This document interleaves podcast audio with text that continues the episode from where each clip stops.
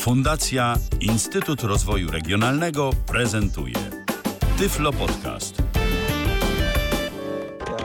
Co jest w telewizji grane? O czym radia szumią fale? Jeśli wiedzieć będziesz chciał, włącz po prostu RTV. W każdą sobotę od 16:00 na antenie Radia DHT o aktualnych wydarzeniach związanych z radiem i telewizją opowiedzą Milena Wiśniewska i Michał Dziwisz.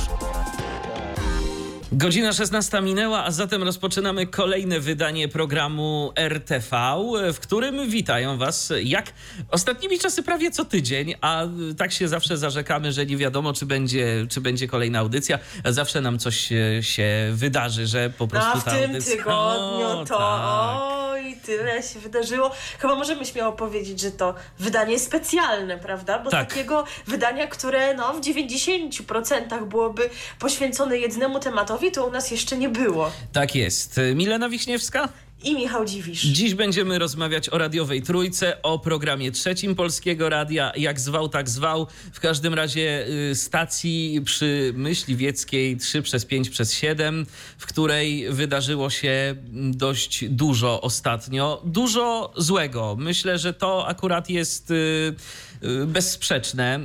Można różnie oceniać to, co działo się przez ostatnich nawet i kilkanaście lat na antenie radiowej trójki. I jednym się to podobało, innym nie. Zawsze byli niezadowoleni, a także byli zawsze ci, którzy oczywiście twierdzili, że wszystko jest jak najbardziej w porządku. Natomiast bezsprzecznie to, co ktokolwiek uważał, to myślę, że nikt nie wyobrażał sobie takiego obrotu sprawy, jaką już sygnalizowaliśmy w naszej poprzedniej audycji poniekąd, prawda? Bo już zaczęło się dziać wszystko w piątek. Tak, zaczęło się dziać w piątek i my o tym powiedzieliśmy, ale na zasadzie takiej ciekawostki.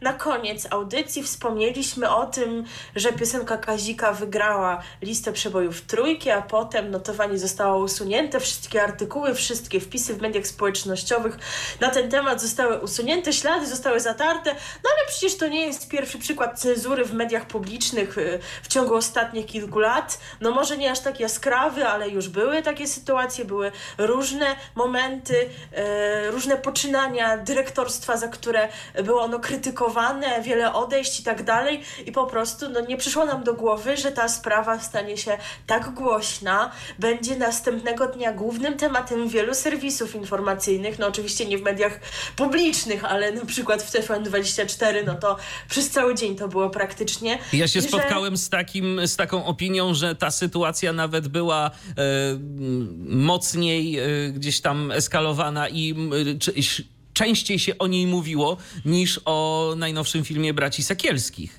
Przez pierwszy dzień. Myślę, że tak. Akurat tak wyszło, że film miał premierę w sobotę rano, a wieczorem tak naprawdę wybuchła cała ta afera. Wiadomo, już wcześniej osoby gdzieś tam śledzące tematykę medialną wiedziały, że się coś stało, ale sprawa przybrała na sile, już wszyscy się dowiedzieli po południu, właśnie w sobotę, tak naprawdę po naszej audycji. Bo już wtedy pojawiło się pierwsze oświadczenie pana dyrektora Trójki Tomasza Kowalczewskiego. Tych oświadczeń to było w tym tygodniu kilka i co jedno to lepsze.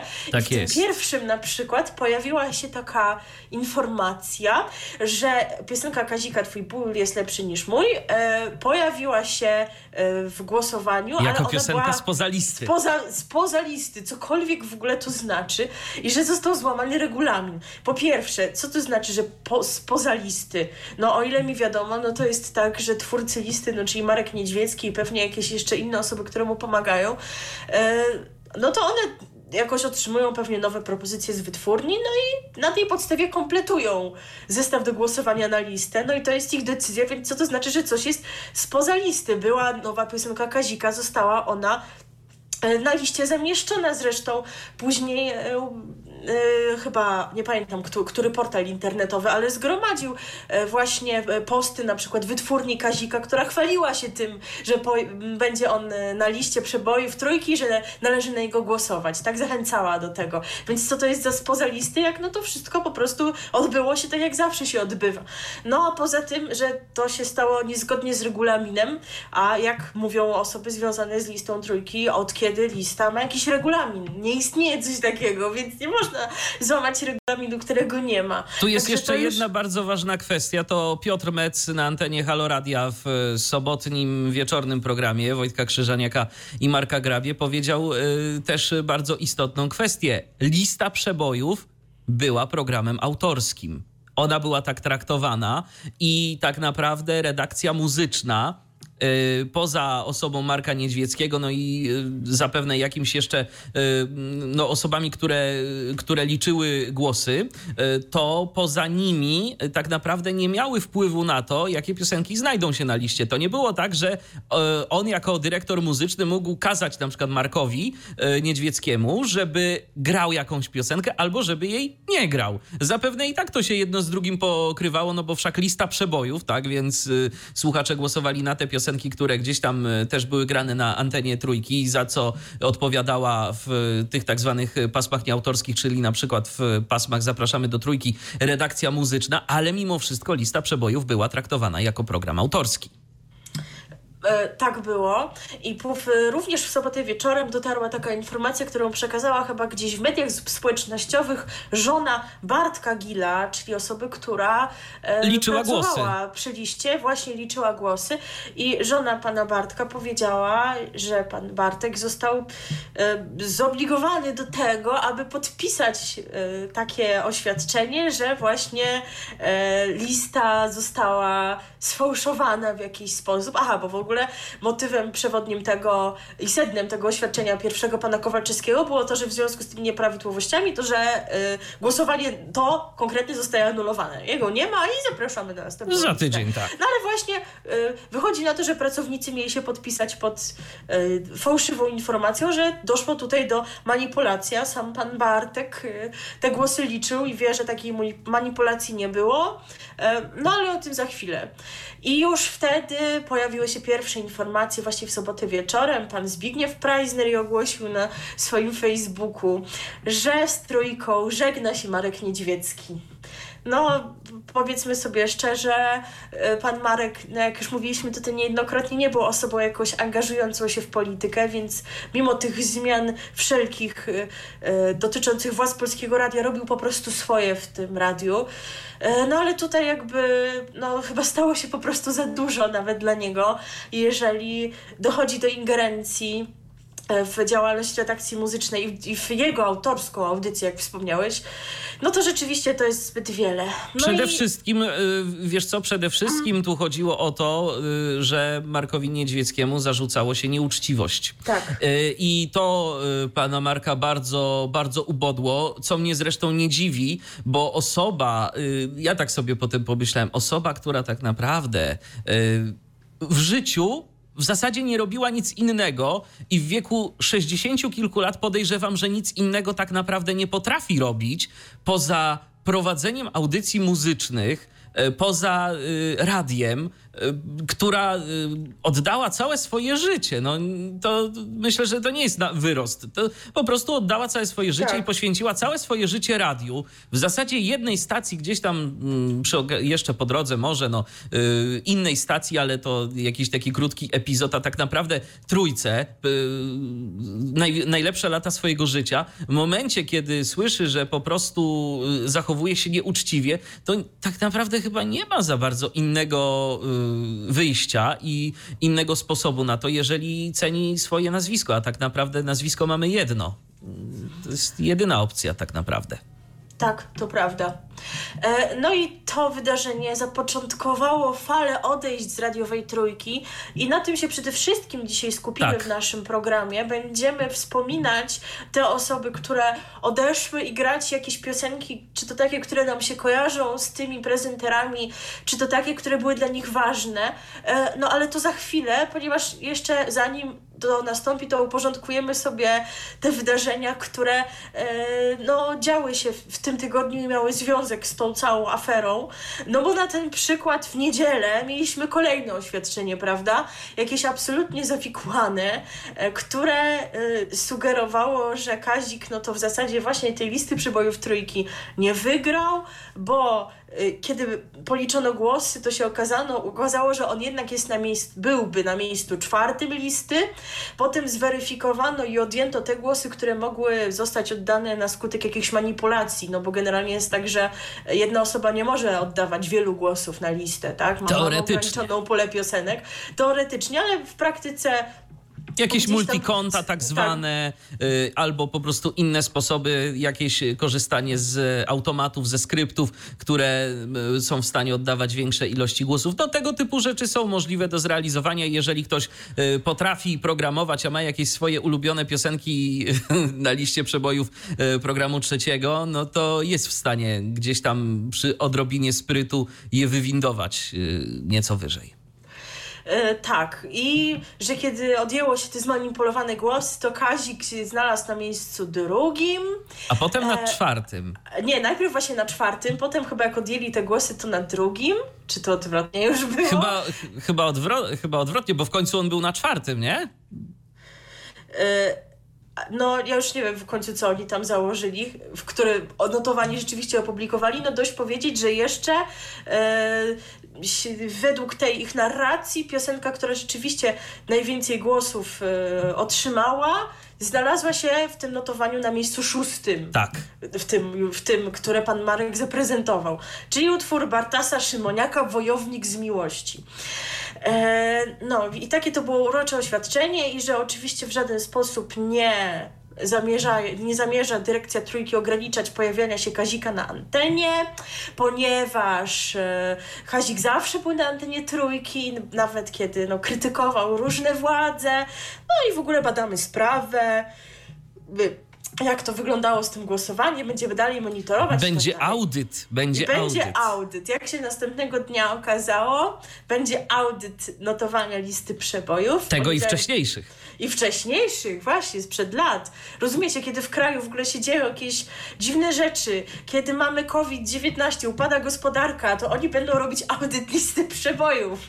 Jakbyśmy nie mieli czego audytować. Myślę, że znalazłyby się w tym kraju ciekawsze rzeczy do zaudytowania, prawda? Tam jakieś... Owszem, zarobki, interesy, co niektórych tak.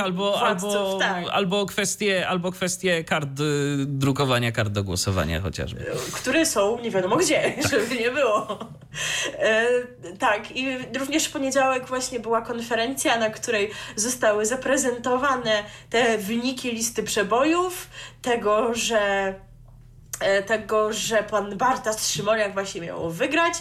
Mówili o tym dyrektorzy Trójki, jak i prezeska Polskiego Radia Agnieszka Kamińska i wyświetlali te wyniki, po prostu naprawdę niesamowite emocje. A na koniec jeszcze zaprosili młodych chętnych do zgłaszania się, aby prowadzić w przyszłości listę przebojów Trójki. I chyba nie tylko listę przebojów Trójki, ale w ogóle, że jeżeli ktoś ma doświadczenie albo nawet i go nie ma, to można przyjść, naprawdę warto, oni wszystkiego nauczą. Polskie Radio jest bardzo gościnne i czeka na młode talenty i na nowych prezenterów. No, w związku z tym, co działo się przez ostatnich kilka dni, to mnie to wcale nie dziwi. W poniedziałek mieliśmy też wywiad ze wspomnianym panem Bartkiem Gilem, kontynuując ten wątek, który mówił właśnie o tych problemach dotyczących systemu do głosowania na listę, o głosach oddawanych z multikont.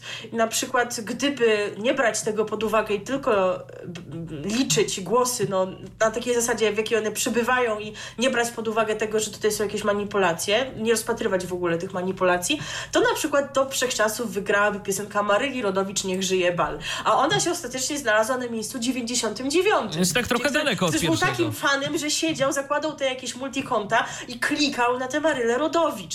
I dlatego takie rzeczy trzeba weryfikować.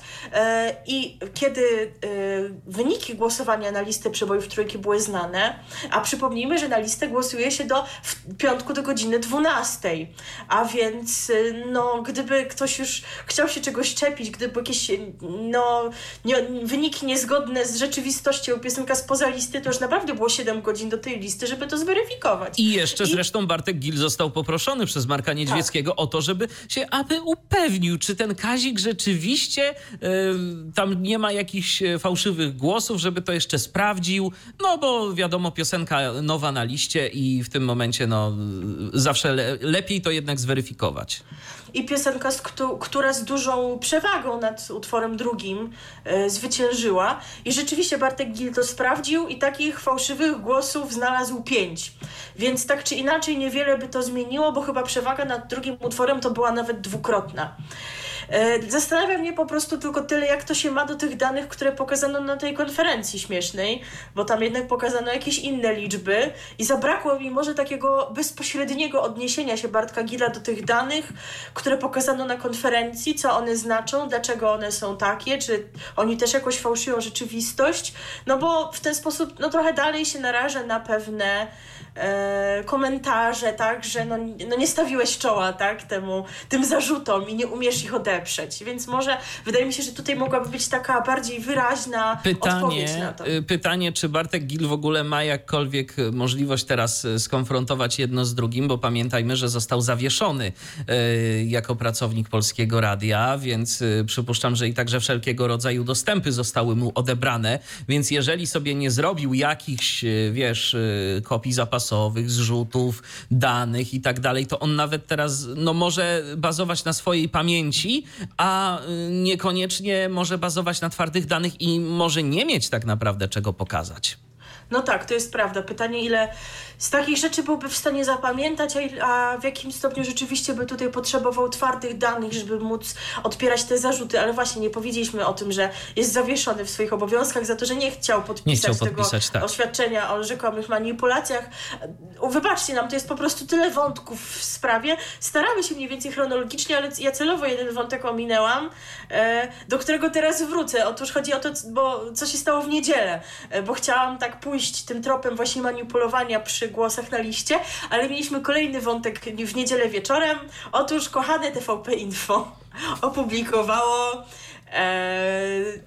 słowa pewnego muzyka, który to muzyk żalił się na swoim Facebooku bodajże. Muzyka z zespołu Antykwariat, pisane przez Q. Muzyka podpisującego się jako Tomaldo Banjo. Wiecie, o co chodzi? No, oczywiście na Facebooku każdy ma prawo się nazwać jak chce. Nie ma obowiązku teoretycznie pisania imienia i nazwiska, chociaż są takie pola. Ale chyba sami rozumiecie, że podawanie źródła takiego właśnie nie świadczy zbyt dobrze. To w ogóle nie stało koło dziennikarstwa. To tak jak była sprawa marszałka Grodzkiego i rzekomego wręczania łapówek, to na początku to ten, który rzeczywiście relacjonował te rzekome łapówki, to miał jeszcze jakieś imię, a potem to już, na koniec to już był zmarły, nie? Wcześniej to była osoba wyglądająca jak mężczyzna, córka pacjenta, co to są za źródła, prawda? Żadne źródła. Wiesz, z drugiej strony czasem też się podaje także źródła anonimowe, tak, w dziennikarstwie, natomiast to już lepiej można by było podać, że anonimowe źródła, co też wygląda przy tej okazji dość słabo, natomiast Tomaldo Banjo wygląda jeszcze gorzej. Tak, i rzeczony Tomaldo Banjo żalił się, że on co prawda, jego zespół jakoś tam odniósł jakieś sukcesy w mediach lokalnych, natomiast do trójki się nie udało dostać, ponieważ Marek Niedźwiecki życzył sobie grubych pieniędzy po 20 000 za 3 miejsce na liście przebojów trójki. Zresztą pytanie w ogóle według jakiego przelicznika, bo to w latach 90. było, także przed denominacją, po denominacji. Może już po... Denominacja była na początku lat 90., więc wiesz... Chyba w połowie. Ale w 95. Też prawda. Więc to rzeczywiście połowa lat 90. To zależy faktycznie w której. Bo to był też właśnie ten problem w odnośnie marszałka Grodzkiego, nie? Że tam podawano takie kwoty, które rzekomo były już po denominacji, a wydawały się właśnie trochę nierealne, a nikt tam nie mówił o tym, że je przelicza. Teraz nie chcę powtarzać, ale, bo nie pamiętam dokładnych danych, ale mniejsza z tym. W każdym razie internet wybuchł wtedy, bo wszyscy zaczęli się śmiać, może nie z samego Antykwariatu, bo nikt zespołu nie znał, ale że wszyscy w liceum nie pojawiały się takie tweety, czy wpis na Facebooku, moi znajomi mówili Nirvana, Pearl Jam, stary, tego posłuchaj, a ja mówiłem nie, tylko Tomaldo Banjo. Właśnie wiesz, wszyscy się czepili tego Tomaldo Banjo tam Antykwariat. Ale tu jeszcze przy okazji, Andrzej, to brzmi. Ale tu jeszcze przy okazji tego, to i takich sugestii, że Marek Niedźwiecki był łasy na pieniądze, to wypowiedziała się Magda Jeton, która również wspominała o tym, że no, swego czasu, kiedy zarządzała Radiową Trójką, to były no, spore problemy finansowe i naprawdę zastanawiała się, skąd ma wygospodarować pieniądze dla całej redakcji. No to wtedy Marek Niedźwiecki jej wspomniał, że ona mu przez pół roku może nie płacić, bo on ma pieniądze z jakichś tam innych źródeł, więc spokojnie jest w stanie się bez tego obejść. To jeszcze tak na marginesie. Wiesz, jak w tym kontekście brzmią pieniądze z innych źródeł, prawda? Już TVP Info by pociągnęło ten wątek, tak, czyli pieniądze tak. z innych źródeł, czyli ale z łapówek. Ale to były z jakiegoś, z ministerstwa, więc... Ale ja to wiem, ale wiesz, tutaj ja już jakoś tak się uczę, nie? Od Samuela Pereiry, całej tej reszty sztuki i po prostu wiem, na co zwracać uwagę. Także trzeba być bardzo czujnym, bo nigdy nie wiesz, kiedy twoje słowa nie zostaną wyjęte z kontekstu. Ale nie, rzeczywiście w tym wpisie chyba, czy w tym wywiadzie pojawiło się słowo ministerstwo, więc tu nie ma wątpliwości, o co chodziło. To Maldo Banjo usunął swój wpis następnego dnia rano. TVP Info napisało o tym, że to Maldo Banjo usunął swój wpis. A zarzekał się wcześniej, że inni muzycy też to potwierdzą. Tak, tam Doda zaczęła coś pisać. Żeby nie było, w tym wpisie też była część rzeczy, która być może jest prawdziwa, prawda, dotyczących generalnie funkcjonowania rynku muzycznego w Polsce, że to wszystko jest w rękach wytwórni, ale to takie oczywistości. Wiesz co, to zależy kogo zapytasz, bo powiem ci, że wytwórnie na przykład bardzo skarżą się na stacje radiowe. Z kolei. Tak, to jest wszystko bardzo subiektywne, bo jak zapytasz człowieka z wytwórni, to człowiek z wytwórni powie ci, że te stacje radiowe to są takie niedobre, zwłaszcza mowa o największych, tak, powiedzmy RMFZ i tak dalej, że wysyłają im single, a oni ich po prostu nie grają, bo im nie pasują do koncepcji, do formatu, bo tłuczonych jest ileś największych przebojów, także to też nie do końca jest tak, że to wszystko są złe wytwórnie i wiadomo. No wiadomo, jeżeli ktoś jest jakąś absolutnie kapelą podwórkową, która po prostu nie ma zakontraktowanego jakiegoś tam umowy z wytwórnią, no to jest zupełnie inna sprawa. Natomiast wytwórnie w dzisiejszych czasach, jeżeli chodzi o stacje radiowe, to też wcale lekko nie mają. No widzisz, także no taka sprawa wymagająca głębszego rozpatrzenia i jednostronnie nie można na to patrzeć. Natomiast mogę tylko tak teraz zaspoilerować, że wątek banjo się tutaj pojawi za chwilę. Tak, zrobimy także sobie... Nie pozwolimy wam zapomnieć o Tomaldo Banjo. Tak. Dobrze.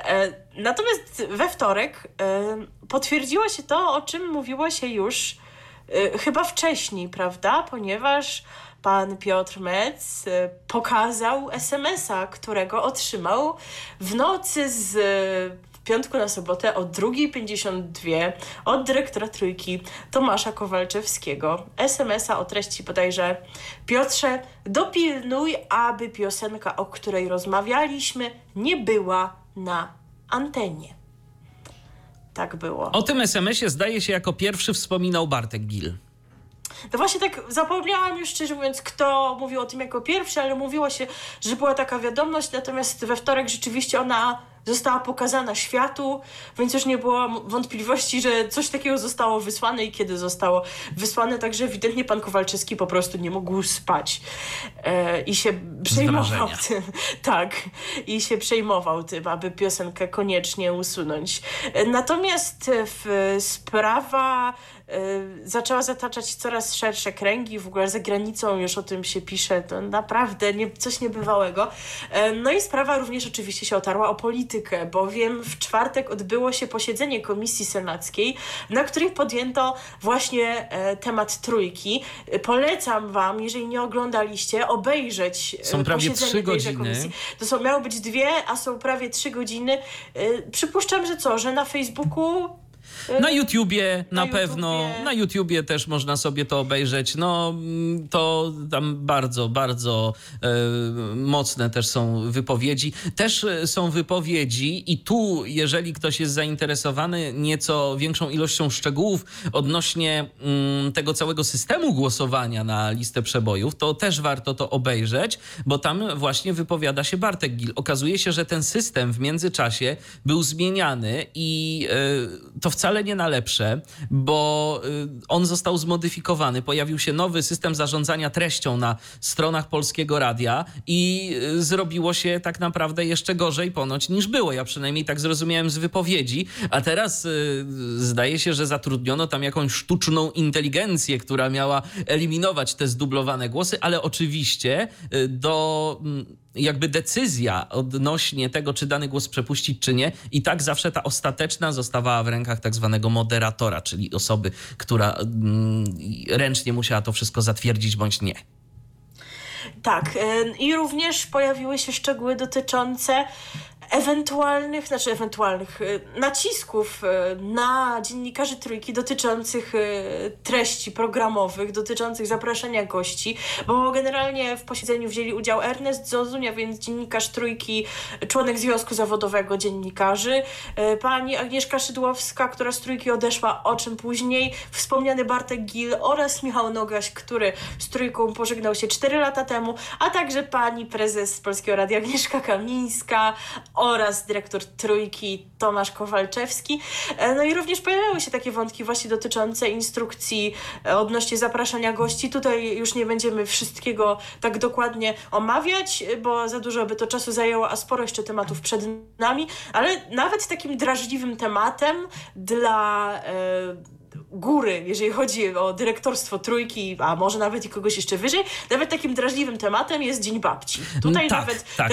Też program za, nawet przeciw. Tak, i program za, nawet przeciw. No dobrze, to już tak w absolutnym skrócie chciano zaprosić kogoś z Krajowego Rejestru Długów, kto opowiedziałby o tym, czy poprawia się sytuacja finansowa seniorów, czy też oni wciąż muszą pobierać jakieś pożyczki, chwilówki, aby móc zaspokoić podstawowe życiowe potrzeby. No i przyszła wiadomość z góry, że taki ktoś nie może być zaproszony do tej audycji, bo Dzień Babci ma być przedstawiony w wesołym świetle i żadnych tam smutków, żadnych długów. Nawet mimo tego, że ktoś z Trójki, wydawca audycji, napisał, że osoba z Rejestru Długów przekazała, że sytuacja seniorów się poprawiła na skutek wszelkich świadczeń społecznych wypłaconych przez partię rządzącą, a więc tutaj jak najbardziej przecież dyrekcja Trójki powinna chcieć takiej pochwały, ale mimo tego nie. Mimo tego ten temat ma się nie pojawić. Wątek długów w ogóle nie może być kojarzony z seniorami, jest po prostu super i taki problem nie może być rozpatrywany. Albo natomiast wiesz co, ja się trochę pobawię w adwokata diabła jednak i zapytam cię, czy nie odniosłaś takiego wrażenia jednak, że mimo wszystko tam na tej komisji senackiej, ja co prawda nie oglądałem całości, ja tam się zatrzymałem chyba na godzinie z kawałkiem albo niecały, no może 2 godzinach, ale miałem takie wrażenie, że tam najwięcej mogli się wypowiadać i tego mi zabrakło.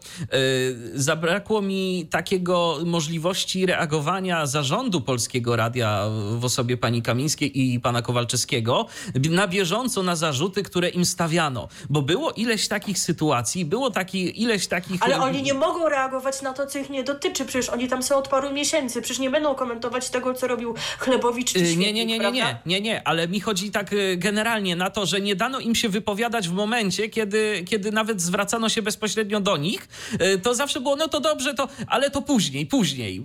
I ja oczywiście wiem, czemu to miało służyć, bo po prostu, żeby najpierw, bo tam było strasznie dużo osób, które się chciały wypowiedzieć, więc gdyby oni mieli możliwość odpierania tych zarzutów na bieżąco, to no to byłoby to jeszcze dłuższe, a i tak się zrobiło z 2 godzin prawie 3. Natomiast ja osobiście nie chciałbym być też w takiej sytuacji, w której później przez ileś czasu miałbym jakby masowo odeprzeć wszystkie zarzuty naraz.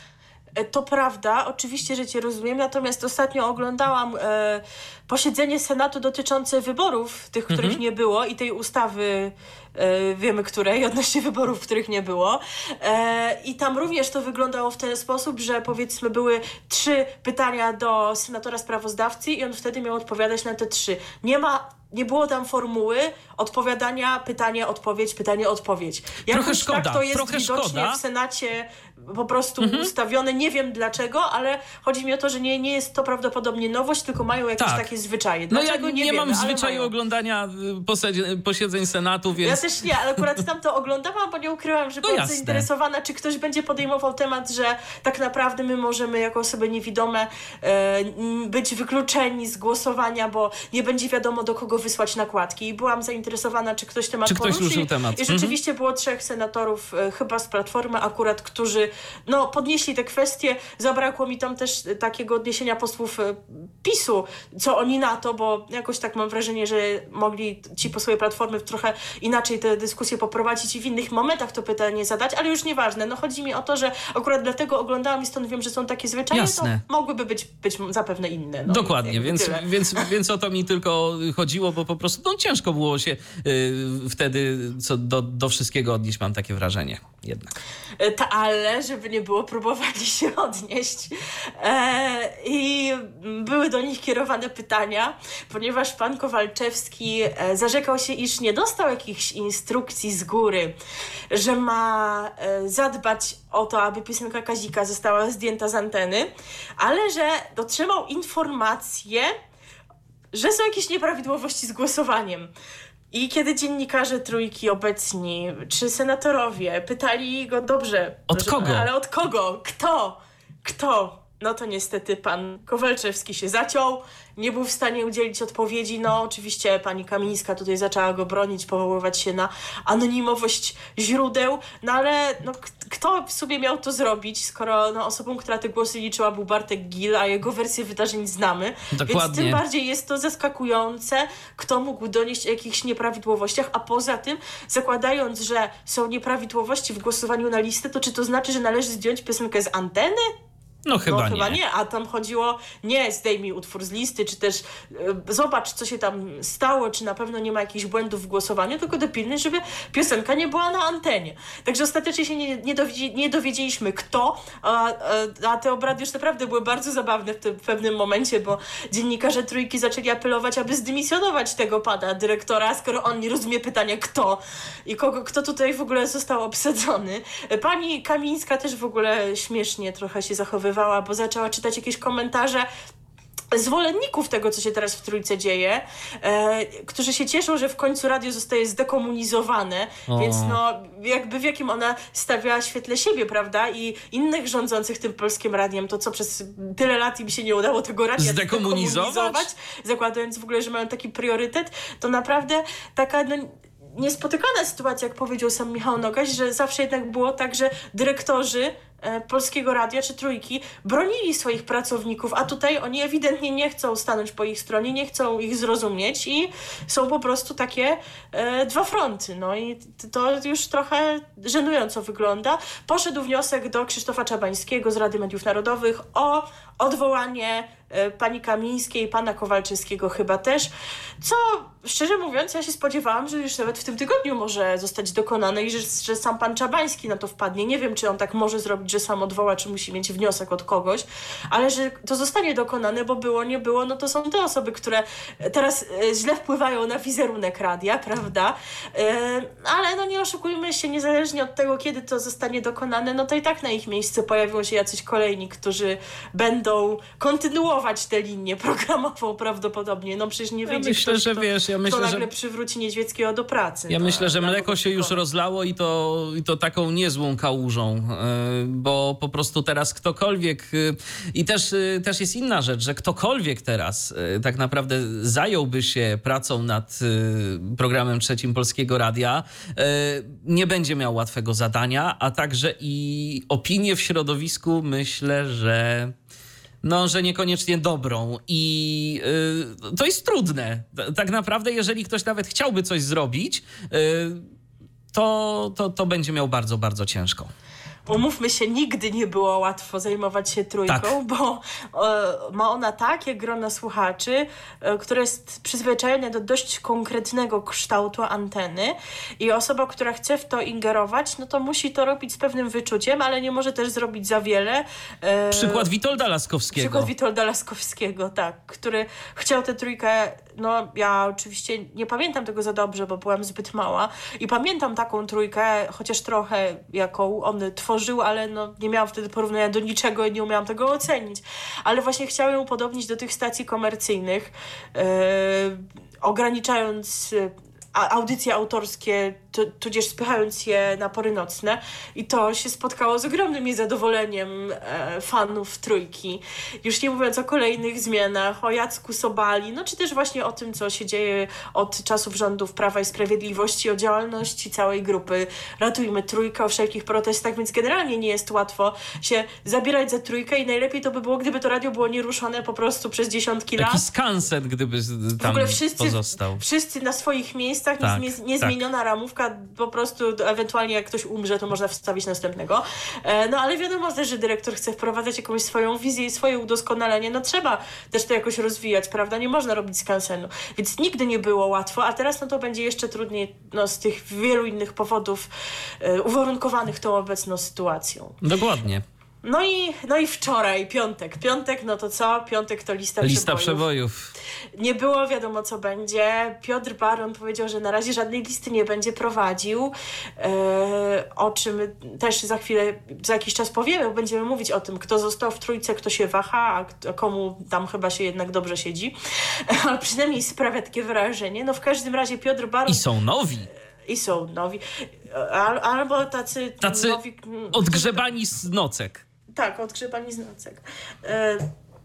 Piotr Baron liczy, że Marek Niedźwiecki zostanie przeproszony, co myślę, że jest wyrazem pewnej naiwności. Chyba to jednak tak, naiwne troszkę. Bo Marek Niedźwiecki domaga się przeprosin i domaga się wpłaty 10 000 złotych na walkę z koronawirusem. No i jako, że pan Baron tej listy nie prowadzi, pan Marek z radia odszedł, no to któż by miał poprowadzić tę listę? No i tak się za bardzo nikt nie garnął. Były plotki, że Marek Wiernik się pojawi. Były też plotki, że Marek Wiernik w ogóle ma zostać dyrektorem muzycznym. Ale on wszystko zdementował na swoim Facebooku. To nie jest prawda. To się, przypomnijmy, wzięło z tego, że kiedy odeszła Anna Gacek, to właśnie Marek Wiernik ją zastąpił. Więc no się wydawało, że jak już zastąpił w jednej audycji, to że będzie tutaj chętny do większych działań, ale no nawet jeżeli jest chętny, to być może nawet propozycji takiej nie dostał. Być może to są tylko plotki.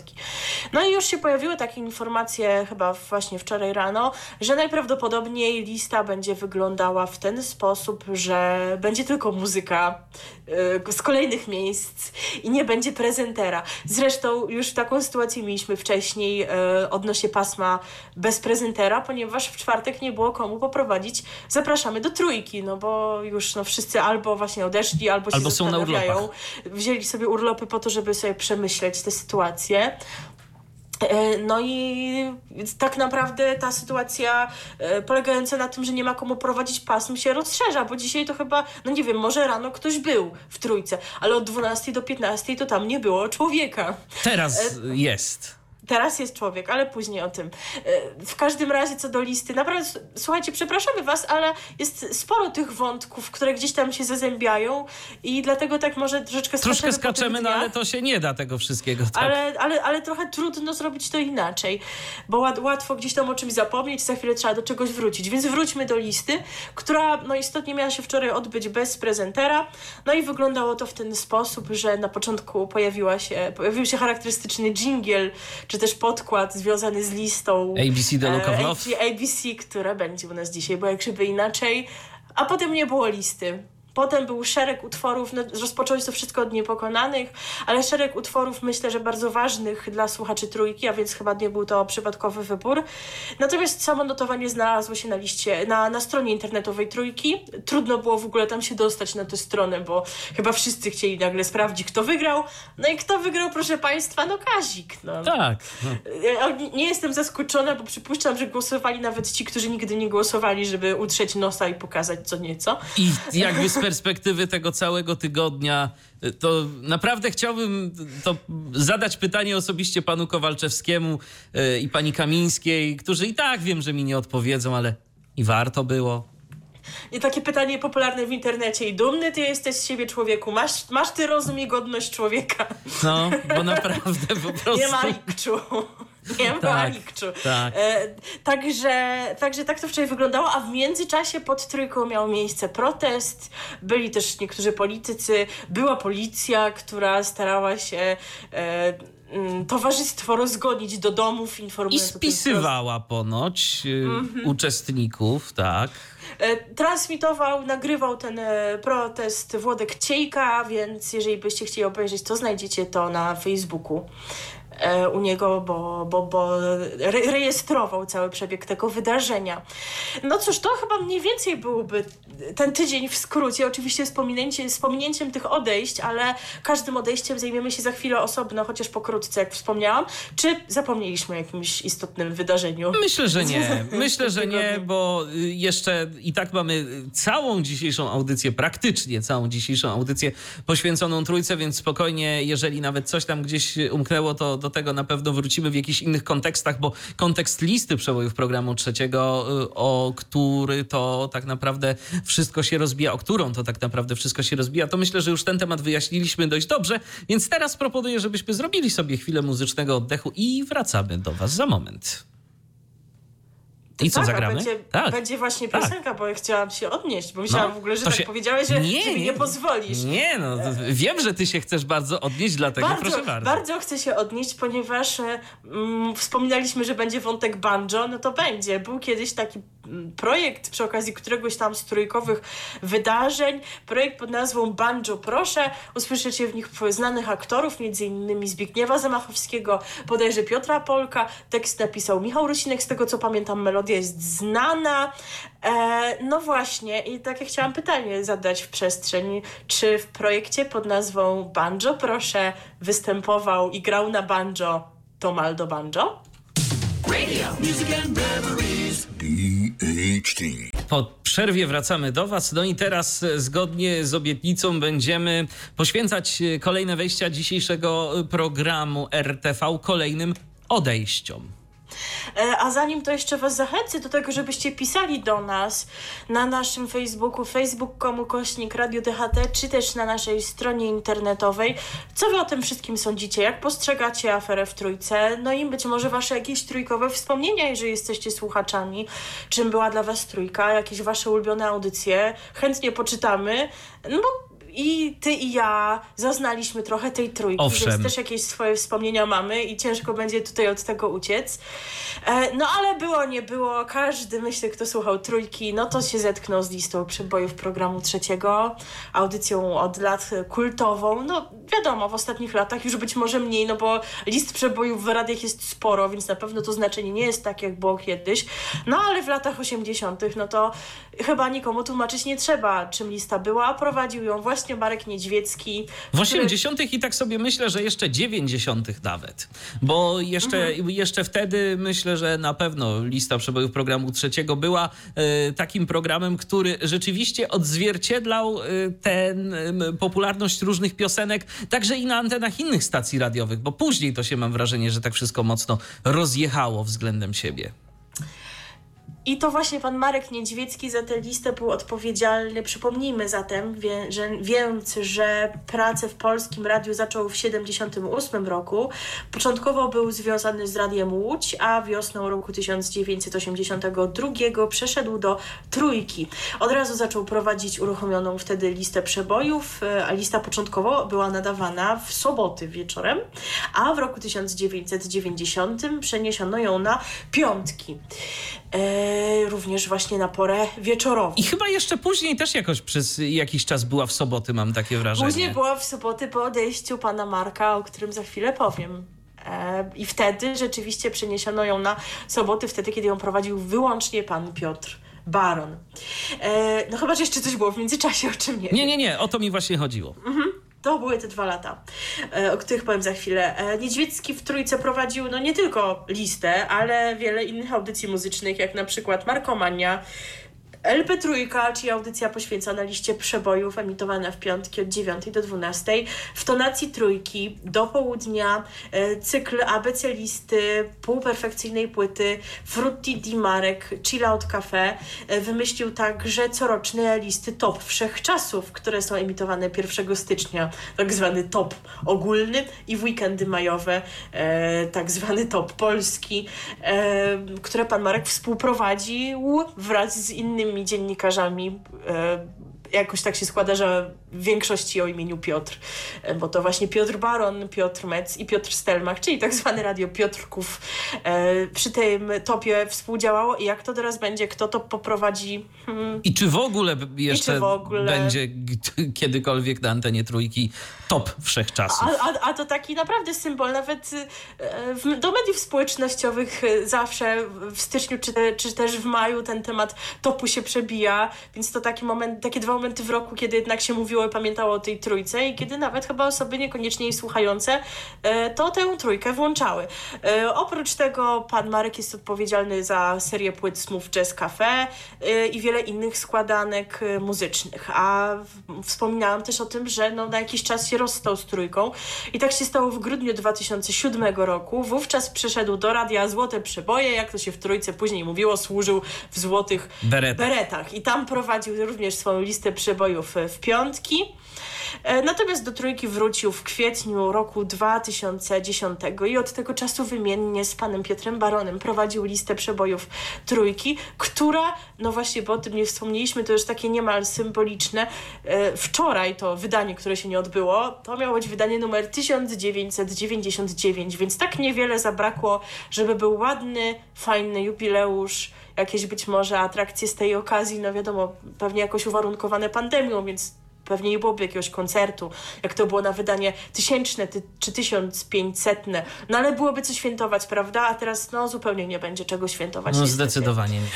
Ponadto Marek Niedźwiecki współpracował ze stacjami telewizyjnymi takimi jak TVP2, MTV Classic, Kanal Plus, też TVN24 i z tytułami prasowymi, na przykład Tylko Rok, na przykład z Machiną, i prowadził też koncerty na festiwalu w Sopocie, to nawet nie pamiętałam o tym. Napisał też 3 książki autobiograficzne i 2 monografie listy przebojów trójki.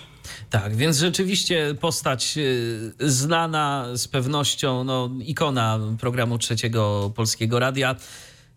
Teraz, jak sam pan Marek wspomniał, bo to było w ogóle pierwsze odejście, my dziś będziemy się starali te odejścia sygnalizować w takim chronologicznym porządku.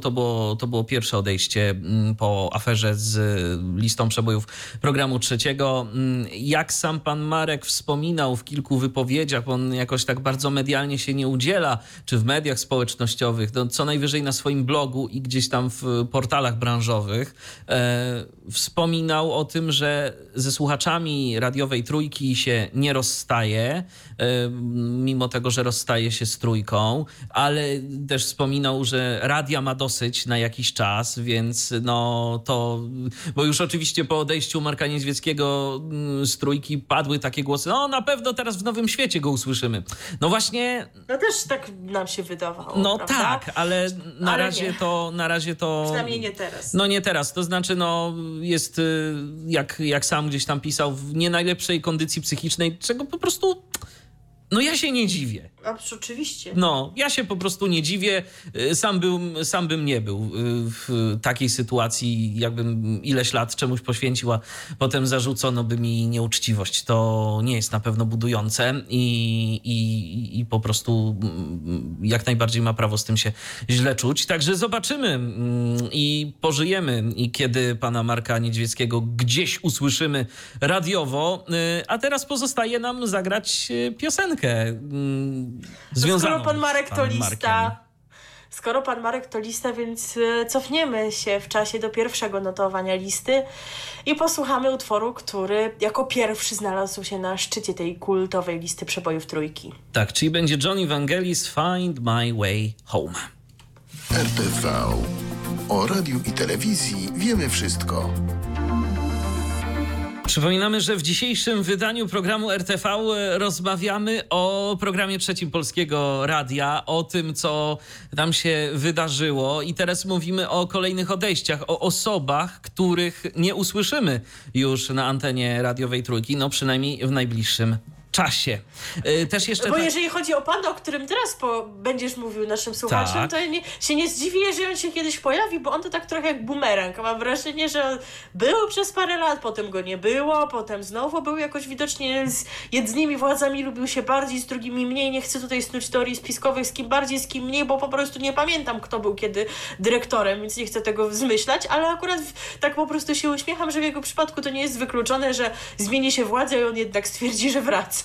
Całkiem możliwe, natomiast no, nie jest to jego jedyne zajęcie, więc myślę, że akurat jeżeli nawet rozstałby się na dobre z Trójką, to Hirek Wrona nie powinien być tu w żaden sposób wyraźny pokrzywdzony. Natomiast właśnie, a propos pana Hirka Wrony, to on z radiową Trójką z przerwami współpracował przez ponad 30 lat. W ostatnich latach prowadził w stacji programy takie jak Dzika Karta, Polski Beat, Słownik Muzyczny, czy na przykład Soul, Muzyka duszy. Tak jest. Ale to nie wszystkie stacje, z którymi Trójka to nie jest jedyna stacja, z którą był związany pan Hirek Wrona w latach swojej radiowej kariery, bo był również związany z RMF FM i z Radiem Jazz. No RMF FM to na początku, jakoś tak pamiętam, że tam to były te czasy, zdaje się, kiedy też na przykład Tomek Słoń prowadził audycję, więc to takie totalne początki RMF-u, jak dobrze kojarzę. Natomiast w latach 1991-2006 tworzył i współtworzył właściwie muzyczne materiały w Teleekspresie. No i z tego, powiem szczerze, to najbardziej go kojarzę. Nie wiem jak ty, ale jak... Marek Sierowski, tak, i Hirek Wrona. Oczywiście, to tak, Telehit i tak dalej, i tak dalej. Natomiast był również współorganizatorem i rzecznikiem prasowym wielu koncertów i festiwali, między innymi Hip-Hop Opole w latach 2001-2004. W internecie przed wieloma laty był szefem empik.com oraz współzałożycielem mixmaster.pl i uruchomił również swój muzyczny sklep internetowy. A pod koniec 2017 roku został redaktorem naczelnym cgm.pl, tak więc jak widać, ma co robić w życiu, no i myślę, że spokojnie będzie miał co robić, bo dziennikarzem muzycznym jest jak najbardziej znanym. Owszem, więc na pewno gdzieś jeszcze go usłyszymy albo zobaczymy. No a skoro Hirek Wrona, no to jednym z jego ulubionych wykonawców jest Prince. No to teraz właśnie Prince będzie na antenie Radia DHT. Tak jest, w piosence Little Led Corvette. Radio, music and memories. Jeżeli ktoś nie zna jakby całości tej historii związanej z odejściami w programie Trzecim Polskiego Radia, to może się zastanawiać, czy my tu długo jeszcze będziemy. Oj, tak. Tak, będziemy. Tak, dziękuję. Będziemy długo. Odpowiedź. Tak, będziemy długo i... A teraz jesteśmy przy niedzieli, prawda? Przy odejściach, tak, cały czas niedziela. Miejsce w niedzielę. I kolejna osoba to Wojtek Mazolewski, czyli muzyk jazzowy związany z licznymi projektami, między innymi ma swój kwintet, sygnowany jego nazwiskiem. Graliśmy kiedyś utwór zatytułowany Wojtek w Czechosłowacji, graliśmy go właśnie wtedy, kiedy pan Wojtek się w Trójce miał pojawić. Również zespół Pink Floyd i właśnie ten zespół, mogę zdradzić, za chwilę usłyszymy. Natomiast o ile pan Wojtek już się pojawiał w Trójce wielokrotnie, w wielu audycjach, grał koncerty ze swoimi różnymi projektami, więc no, na pewno był już od lat słuchaczom Trójki, osobą znaną. Tak jako prezentera mogli go poznać w styczniu 2019 roku, bowiem to wtedy rozpoczął prowadzenie audycji Jazz Fajny Jest. I wiemy, że tej audycji już nie będzie. No wiadomo, że takiej osobie, dla której dziennikarstwo radiowe jest jakimś absolutnie pobocznym zajęciem, bo generalnie no, zajęciem głównym pana Wojtka jest muzyka, no to o tyle łatwiej taką decyzję podjąć, że nie musi się obawiać w tym sensie, że straci teraz główne źródło dochodów i tak dalej. Nie straci. Więc to jest taka sytuacja dość komfortowa, że może po prostu postawić się po stronie tych, których źle potraktowano, bez jakiejś większej szkody dla siebie samego. Także zobaczymy, czy pan Wojtek będzie chciał w przyszłości też kontynuować radiową działalność, czy mu się to spodobało, czy jednak muzyka to jest to, czym się chce wyłącznie zajmować. No to teraz właśnie posłuchamy jednego z jego projektów, czyli zespołu Pink Floyd. Radio DHT. Nam nawet aż... Mam wrażenie, że sprzęt strajkuje przy okazji tego, co się dzieje w Trójce. Jemu też smutno. Tak, jemu też smutno, ale już jest wszystko w porządku. Jesteśmy z wami i kolejne odejścia, tak, Dalej jesteśmy przy niedzieli. Jesteśmy dalej przy niedzieli, dokładnie. I to dosyć ciekawe odejście, bo pan Marcin Kydryński przyszedł do Trójki po to, żeby się pożegnać, bo przez jakiś czas audycji Siesta prowadzonej w niedzielne popołudnia przez Marcina Kydryńskiego nie było na antenie Trójki w związku z pandemią koronawirusa. Pan Marcin też miał kwarantannę, bo chyba wrócił z Portugalii, a potem właśnie audycji nie było, no bo była ta ramówka pandemiczna, jak ją nazywamy, czyli długie bloki, a zatem rezygnacja z wielu audycji autorskich. Siesty nie było. Teraz w niedzielę była i była to siesta ostatnia. Tak, i to była siesta ostatnia. Jest dostępny ten materiał gdzieś tam na pewno w mediach społecznościowych. Można go sobie obejrzeć, bo właśnie tam też go zastałem, gdzie pan Kydryński po prostu mówi, no, że przyszedł się pożegnać. Wrócił po to, żeby się pożegnać, żeby poprowadzić ostatnią audycję z taką jego ulubioną muzyką właśnie w ramach programu Siesta, no i że więcej tej audycji na antenie Trójki nie będzie. A no jest to kolejny wieloletni współpracownik programu Trzeciego Polskiego Radia, gdyż współpracę z Radiową Trójką rozpoczął w 1989 roku. W latach 1989-2007 prowadził audycje z jazzem, głównie emitowane w nocy, i taką audycją była na przykład audycja 3 kwadranse jazzu i około północy. Dziennikarz zajmuje się przede wszystkim muzyką jazzową, a na marce Siesta, czyli na programie pana Kydryńskiego, chyba nie do końca z jazzem tu akurat, bo to taka bardziej latynoska muzyka, mam wrażenie, to są chyba tego typu klimaty. Nie wiem, czy więcej coś jesteś w stanie powiedzieć, bo tych więcej zdarzało ci się siesty słuchać. No, czy aż tak dużo? Nie, no to różnie. I myślę, że i taka, i wpływy jazzowe, i właśnie muzyki latynoskiej też się tam to wszystko pojawiało. Tak jest. Natomiast na marce Siesta organizowany jest od 2011 roku Siesta Festiwal oraz seria płyt składankowych. Tu jeszcze warto wspomnieć, że w latach 1995-98 Kydryński był dyrektorem artystycznym festiwalu Jazz Jamboree. Natomiast oprócz tego napisał kilka książek o tematyce muzycznej i podróżniczej, i tu spuśćmy zasłonę milczenia na niektóre przemyślenia pana Marcina, jeżeli chodzi o jego książki o tematyce podróżniczej, bo jak będziecie chcieli, darować, to sobie znajdziecie teksty poświęcone temu, co on tam pisał. Co prawda było to w latach 90., ale jednak było. Nie będziemy tutaj w to wchodzić. Zainteresowanym polecam poszukanie. Tak jest. Polecamy, jeżeli chcecie się dowiedzieć więcej. Natomiast teraz wróćmy do muzyki, bo głównie temu poświęcone będą te kolejne nasze wejścia, bo wszak w większości to prezenterzy redakcji muzycznej odeszli z programu Trzeciego Polskiego Radia, ale nie tylko. Nie tylko. I teraz pan Kydryński lubi Stinga, więc u nas będzie Sting z bardzo fajną piosenką zatytułowaną Moon Over Bourbon Street. RTV. O radiu i telewizji wiemy wszystko. To nie koniec odejść, ale koniec odejść w niedzielę. Przechodzimy teraz do poniedziałku. A w poniedziałek z Trójką rozstała się pani Agnieszka pani Agnieszka Szydłowska, która w Trójce prowadziła m.in. takie audycje jak program alternatywny, czy też radiowy Dom Kultury, czy też Fest Program, a więc audycję poświęconą różnym festiwalom. Zresztą w ogóle pani Agnieszka wraz z teamem, w którego skład wszedł pan Michał Nogaś i pani Agnieszka Obszańska, o której będzie mowa za chwilę, no to jest taka ekipa, która relacjonowała wiele wydarzeń, nie tylko muzycznych, bo i na przykład openera, ale no sporo wydarzeń kulturalnych, więc i muzyka, i kultura to jest to, na czym pani Agnieszka się zna.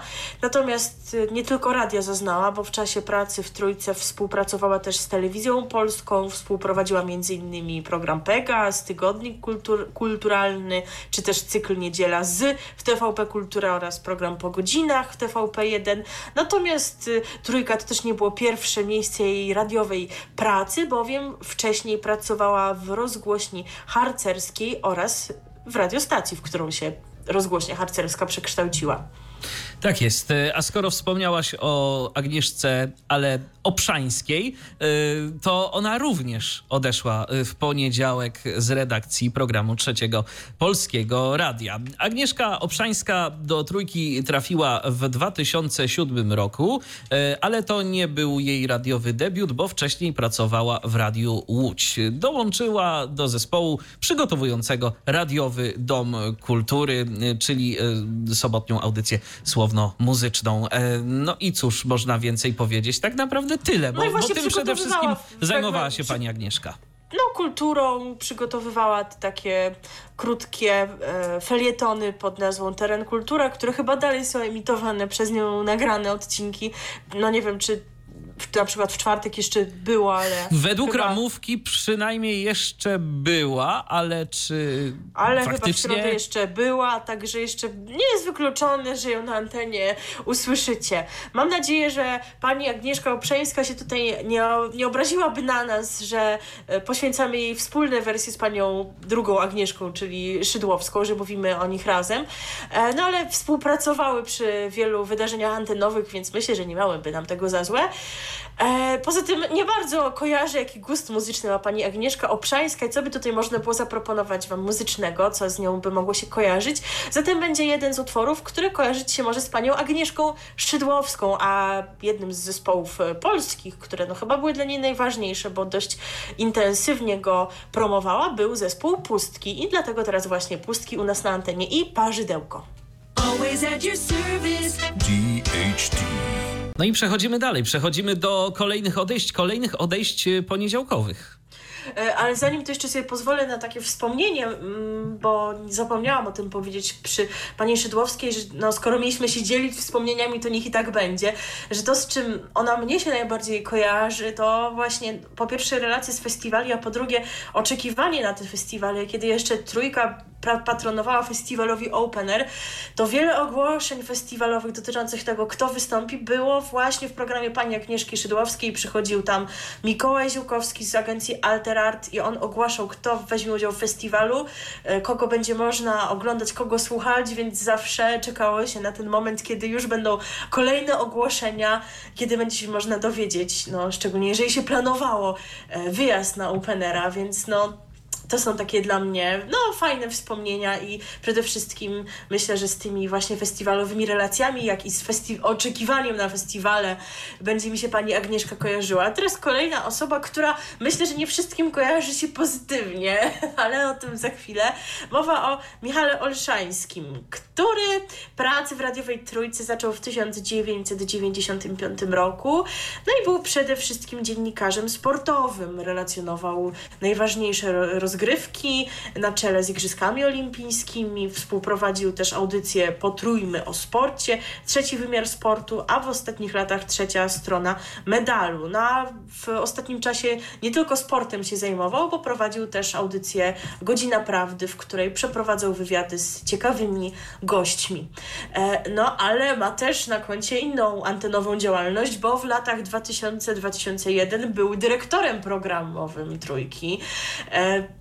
I chyba popraw mnie, jeżeli się mylę, ale z tego co wiem, no to on już tak trochę rozpoczął tę linię, którą kontynuował pan Witold Laskowski, czyli zgadza się. Już chciał trochę, żeby ta trójka była jak te komercyjne stacje. Ty zgadza się. Więcej? Ja nie pamiętam aż tak jako słuchacz dokładnie tego, co się działo, bo ja szczerze powiedziawszy to tak bardziej trójkę pamiętam z tych lat 90. Później jednak zacząłem słuchać trochę innych stacji radiowych, ale w latach 90. zwłaszcza programów rozrywkowych na antenie trójki to słuchałem dość intensywnie, ale zresztą nie tylko, bo i listę przebojów programu trzeciego i inne programy także dość dobrze pamiętam. Kiedyś pamiętam, że bardzo chętnie słuchałem reportaży w trójce i wieczoru reportażu programu trzeciego. Uwaga, uwaga, prowadził go Janusz Deblesen. Kto by pomyślał? Tak, kto by pomyślał, że ten pan od gitarą i piórem również czymś innym się zajmował, a i owszem zajmował się. Natomiast wracając tu do pana Michała, to sprawa wyglądała w ten sposób, że ja czytałem z nim wywiad ostatnio, jeżeli chodzi o właśnie podsumowanie tej jego kariery jako dyrektora Trójki.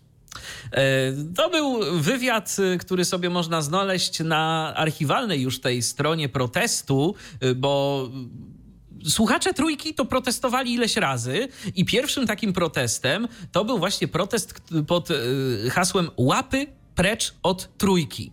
I dotyczył właśnie tych zmian, o których wspomniałaś. Zmian, których symbolem był przede wszystkim pan Laskowski. Natomiast już tutaj z panem Michałem również pewne skojarzenia można mieć. On wspominał o tym, że on chciał wprowadzić ileś zmian, ale on po prostu chyba za mało był asertywny jako dyrektor i chciał pewne zmiany wprowadzać, natomiast spotkał się ze zdecydowanym oporem ze strony redakcji, chociażby ze strony tych prezenterów muzycznych, na których liczył, bo na przykład liczył też na pomoc Marka Niedźwieckiego, że jednak go będzie popierał, natomiast okazało się, że nie. Wojciech Mann też zdecydowanie protestował, czy na przykład Jan Chojnacki, a rozbijała się cała sprawa przede wszystkim o to, że miał zostać muzycznym, jak dobrze pamiętam, dyrektorem Grzegorz Brzozowicz. Rogowiecki i Brzozowicz, co się na muzyce znają. Tak jest. I miał wprowadzić playlistę. I prezenterzy typu właśnie Wojciech Mann, Marek Niedźwiecki, Jan Chojnacki i ileś tam jeszcze osób miało w dziennych pasmach prowadzić programy właśnie, gdzie muzykę by nie wybierali oni, tylko byłaby ułożona jakby pod nich. I to miała być zasadnicza zmiana, ale tej zmiany wprowadzić się nie udało. Rzeczywiście pewne zmiany programowe już tu za tych czasów były wprowadzane, natomiast później przede wszystkim to pan Laskowski tu się przysłużył. I on wprowadził playlistę z tego, co wiem. Tak. Ale mimo wszystko pan Michał jakoś został doceniony, bo w 2003 roku został odznaczony przez prezydenta Złotym Krzyżem Zasługi. Natomiast wcześniej pracował też w Radiu Kolor, i od wielu lat współpracuje z Telewizją Polską. Jest gospodarzem magazynu Ekspresu Reporterów w telewizyjnej dwójce, a obecnie jedynce, prawda? Bo przecież ten program zmienił pasmo. Nie tyle pasmo, bo godzina została to sama i dzień, ale właśnie stacja telewizyjna inna. A ponadto też do połowy ubiegłego roku współprowadził Pytanie na śniadanie, ale rozstano się z nim, co uzasadniono zmianą formuły programu, a w maju ubiegłego roku Olszański dostał od władz TVP zakaz wypowiadania się w mediach po tym, jak w rozmowie z serwisem na temat.pl opisał kulisy wywiadu z Jarosławem Kaczyńskim. To też pamiętam, że o tym jakoś wspominaliśmy. Tak, wspominaliśmy w programie. Wspominaliśmy. Dobrze, pan Olszański się kojarzy przede wszystkim ze sportem, ale muzykę też lubi, i lubi przede wszystkim muzykę reggae. A jak reggae, to kto? To na przykład Bob Marley. I teraz będzie taka piosenka, na podstawie której my Polacy możemy się nauczyć, jak się wypowiada słowo żelazo, tudzież żelazny, bo jak to się u nas najczęściej mówi? Iron Maiden, prawda? Tak jest. A to właśnie Iron like Lion, czy też w Ameryce Iron, to Arlena Witt się poleca jej kanał, natomiast Iron, właśnie tę wymowę usłyszycie w tej piosence Boba Marleya z dedykacją dla Michała Olszańskiego. RTV. O radiu i telewizji wiemy wszystko. To nie koniec odejścia, ale zmiana dnia w kalendarzu, bo teraz wtorek, tak? Teraz tak. Odejścia wtorkowe.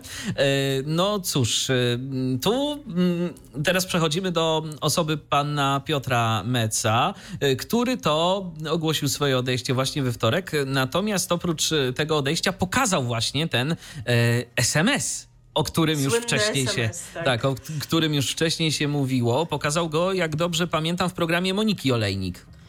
Chyba już nawet wcześniej go pokazała, u Moniki Olejnik jeszcze go potwierdził, ale SMS się chyba znalazł po południu we wtorek właśnie. I zdaje się, że z tym SMS-em też jest związane dosyć kuriozalne tłumaczenie dyrektora Trójki pana Tomasza Kowalczewskiego, który zapytany wprost, zdaje się, że właśnie w trakcie tej komisji senackiej udzielił takiej odpowiedzi, no ale przecież nie wiadomo, o jaką piosenkę chodziło.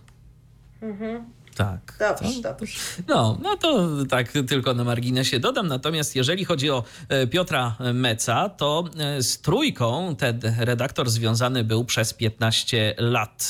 Wiosną 2016 roku objął funkcję dyrektora muzycznego w stacji. I to taka trochę samospełniająca się przepowiednia była, bo ja wczoraj jeszcze sobie przeglądając różne stare artykuły dotyczące różnych akcji w Trójce i znowu wracam do protestu łapy precz od Trójki, to wyczytałem, że krążyły takie pogłoski, że w roku 2001, kiedy Piotr Mec rozstał się z radiem RMF FM, to miał zostać dyrektorem muzycznym programu trzeciego. No, ale akurat wtedy się nie spełniło. Spełniło się to wszystko później. Piotr Mec w radiowej Trójce prowadził m.in. cotygodniowy program Lista Osobista.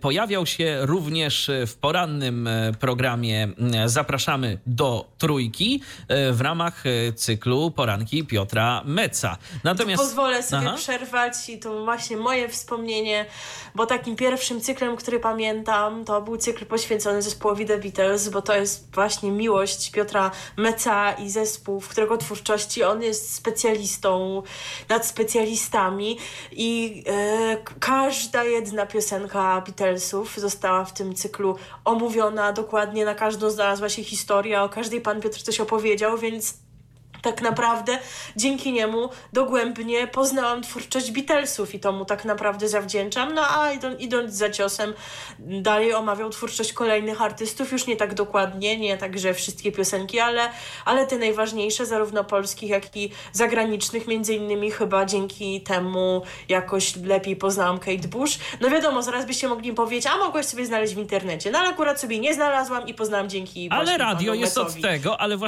jest od tego, żeby jednak muzycznie słuchaczy edukować, moim zdaniem. To ja wiem, że to w dzisiejszych czasach to jest mało popularny pogląd, ale moim zdaniem to również radio jest właśnie po to, żeby prezentować jakieś piosenki, żeby prezenter, który je prezentuje właśnie, o nich coś opowiedział, a nie tylko, a teraz posłuchamy sobie Kate Bush. Dalej. No i już. Nie. To jednak to jest to jakieś mimo wszystko dziennikarstwo muzyczne i na tym to też między innymi polega. Wracając do historii pana Piotra Meca, to przygotowywał również wcześniej takie audycje jak Zjednoczone Królestwo czy Rock and Roll Historia Powszechna. I tu nie mogę nie wspomnieć w kontekście audycji Rock and Roll Historia Powszechna, że no właśnie... Taka podobna audycja w podobnej konwencji to już wcześniej w wykonaniu pana Piotra była. Nie wiem, czy pamiętasz. Wiem, że była, natomiast ja sama nie miałam okazji jej słuchać, ale no ty na pewno tak. Wiesz tu więcej. Tak, wiem więcej, chociaż wtedy, to powiem szczerze, miałem bardzo duży żal do pana Piotra. Czemu? bo zabrał inną audycję, która mi się wtedy bardzo, ale to bardzo podobała. J23, tak, bo Koniec wieku, czyli audycja, o której mowa, pojawiła się, jak dobrze pamiętam, zamiast programu JW23 na antenie RMF FM w niedzielne wieczory. Więc sama rozumiesz, że z perspektywy czasu to szkoda, że nie słuchałem tego więcej, ale no jakoś wtedy zdecydowanie bardziej żal mi było Marcina Jędrycha, Witka Odrobiny, Amfiego i całej Montera i całej tej ekipy JW23, niż zachwycanie się tym, że jest nowa audycja Piotra Beca było mi w głowie. Natomiast co jeszcze warto wspomnieć, to że właśnie w styczniu 2014 roku Piotr Mec został kierownikiem redakcji muzycznej Polskiego Radia Kraków, a no właśnie wcześniej przez wiele lat pracował m.in. w RMF FM w latach 1990-2001 i tam pełnił rolę m.in. dyrektora muzycznego, ale nie tylko, no bo był także i prezenterem. Był także redaktorem naczelnym pisma Machina. I to tyle na temat pana Piotra w takim telegraficznym skrócie. Też, jak dobrze pamiętam, to miał on coś wspólnego z BBC, ale to chyba bardziej od strony albo jakichś takich praktyk, albo miał okazję im się dość wnikliwie przyglądać, jak wygląda tam realizacja programów. No w każdym razie też coś mi to mówi, że miał z nimi dość mocny kontakt. Mhm. To już nie są rzeczy, które bym pamiętała, no ale wierzę w to, bo na pewno na pewnych kwestiach się znasz lepiej niż ja. No i dla mnie przede wszystkim właśnie Piotr Mec będzie się kojarzył z Beatlesami, no zresztą na pewno nie tylko dla mnie, no to niech teraz będą dla niego Beatlesi, bo myślę, że tak by chciał. I Am The Walrus teraz na antenie. Słuchacie Radia DHT. Muzyki, która łączy pokolenia. 3 pokolenia. Beatlesi za nami, a przed nami kolejna radiowa legenda. Och, legenda. Tak, pan Piotr Kaczkowski. On był związany z Trójką od 1963 roku, czyli prawie od początku, bo Trójka powstała w 1962, z tego co pamiętam. Zajmował się głównie tematyką muzyki rockowej. W stacji prowadził takie audycje jak Jazda Obowiązkowa, Kiermasz Płyt, Minimax, i ten Minimax to słuchajcie, miał takie jakieś różne wersje swoje, nawet nie do końca wiem, o co w tym chodziło, bo no, my kojarzymy Minimax po prostu jako jedną audycję, a był tak Minimax, wydanie dla fonoamatorów, Minimax przed północą, Minimax, czyli minimum słów, maksimum muzyki, ale były też audycje Mój Magnetofon, Muzyczną Pocztę UKF prowadził, Pół Perfekcyjnej Płyty, Trzecia Godzina, w tonacji Trójki, czy Sobotnie Popołudniowe Zapraszamy do Trójki, bo były takie kiedyś do 2002 roku. I ja pamiętam te audycje jeszcze pana Piotra z soboty. Tak właśnie jakoś w głowie mi szczególnie utkwiło, że on przecież w soboty popołudniami się pojawiał i zastanawiam się, co to było. Nie pamiętałem właśnie nazwy, a teraz widzisz, Zapraszamy do Trójki. To było Zapraszamy do Trójki, ale takie właśnie... Takie muzyczne. Takie jako jego muzyczne pasmo autorskie tak naprawdę. Ale ponadto w latach 1998-2000 był dyrektorem radiowej Trójki. Tak właśnie przed panem Olszańskim. Tak. W ostatnich latach prowadził właśnie Minimax w niedzielne wieczory i w tonacji Trójki w środy po południu. Współpracował też z magazynami o muzyce, m.in. Tylko Rokiem, Teraz Rokiem czy Machiną. Na początku roku 2014 pan Piotr Kaczkowski przeszedł na emeryturę. Tam się zmieniły te warunki jego pracy, ale nadal prowadził w Trójce swoje audycje. Zresztą pamiętam, że tak na parę lat, ale był taki czas, kiedy nie było go na antenie, kiedy przebywał na zwolnieniu lekarskim i w Minimaxie zamiast niego pojawiał się pan Leszek Adamczyk. To tak było w okolicach 2009 roku i kiedy ja zaczęłam Trójki słuchać, to był ten czas, kiedy pana Piotra nie było można usłyszeć, ale marka Minimax została. No a ponadto pan Piotr przygotował też kilkanaście płyt, kilkanaście składanek, m.in. z serii Minimax.pl oraz serii Trzeszcząca Płyta. Najciekawsze jest to, że jak wczoraj zaglądałem, czy nawet dziś w nocy, do ramówki radiowej Trójki, to jeszcze Minimax, wyobraź sobie, był zaplanowany na niedzielę. No to chyba ktoś tam czeka, ale chyba siesta też mówiłeś, tak, że była, siesta, tak? Siesta też. Więc zobaczymy, być może dziś ta ramówka, bo ta ramówka aktualizuje się na bieżąco, mam wrażenie, i nie zawsze nadąża z tym, co się dzieje na antenie, więc to absolutnie o niczym nie musi świadczyć.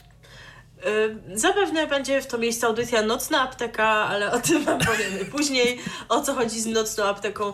Teraz pan Piotr, którego możecie kojarzyć, jak wspomniałam, przede wszystkim z muzyką rockową, no i z takimi kultowymi zespołami jak Led Zeppelin. No to będzie teraz Whole Lotta Love u nas, Led Zeppelin właśnie. RTV.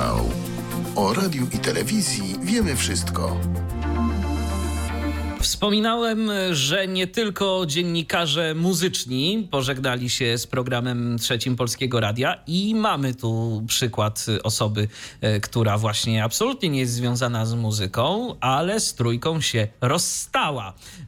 I osoby, która się pojawiła w Trójce za obecnych rządów, żeby nie było. Tak. To się zgadza. A tą osobą jest Tomasz Rożek. Jest on fizykiem i dziennikarzem naukowym oraz popularyzatorem nauki w mediach. W 2006 roku uzyskał stopień doktora nauk fizycznych o specjalizacji w fizyce jądrowej. W 2016 roku podjął współpracę z programem Trzecim Polskiego Radia, gdzie w porannym paśmie Zapraszamy do Trójki prowadził audycję zatytułowaną Pytania z kosmosu. I zaledwie miesiąc temu audycji tej przyznano nagrodę Rady Programowej Polskiego Radia. Także to jest w ogóle ciekawa sytuacja. To w ogóle też ciekawa sytuacja była taka, że ta audycja się pojawiła na wakacje, ale się tak spodobała słuchaczom, że została przez 4 lata. Tak, więc rzeczywiście to jest taki przykład osoby, która stosunkowo niedawno działa w Polskim Radiu, ale tu też dosyć taka ciekawostka z mediów społecznościowych, bo pan Tomasz Rożek opublikował list taki związany z swoim odejściem. No i ten list spotkał się z odpowiedzią byłego dziennikarza radiowej Trójki. Tak, to taka długa historia, możecie sobie to prześledzić, nawet my nie wiemy, czy znamy całość. Dokładnie. No ale w każdym razie pan Rożek twierdzi, iż wcześniej próbował dostać się do Trójki, ale odrzucono jego ofertę, ponieważ pisuje on do Gościa Niedzielnego, a przynajmniej chyba dalej pisze, ale w każdym razie jakoś tak, oprócz tego, że jest naukowcem, to jest utożsamiany z religijnością. Z takim łączeniem nauki i religii. I religii, tak, to się nie wyklucza, tak, i właśnie nawet ta nauka jest dla niego uzasadnieniem dla religii. Natomiast pan Jerzy Sosnowski twierdzi, że wcale to tak nie było, że z tego powodu nie został odrzucony, tylko że właśnie miał trochę nie najlepszy czas, kiedy próbował się o tę audycję starać, bo próbował to robić wówczas, kiedy w Trójce był Jacek Sobala i tutaj wiadomo... Pan Rożek utrzymuje, że z Jackiem Sobalą. Wiadomo, co się rymuje do Sobala, tak. I jaka była też sytuacja, czyli kolejnych protestów i innych tam takich. Pan Rożek twierdzi, że tam nie zna się z panem Sobalą, natomiast pan Sosnowski sugerował, że gdyby wówczas pan Rożek się postarał o audycję, kiedy gdzieś tam ramówka podlegała wpływom pana Sobali i kiedy był konflikt ekipa versus dyrektor, to tak jakby stanął po stronie dyrektora, czyli trochę nieładnie, więc lepiej byłoby, żeby wtedy tego nie robił.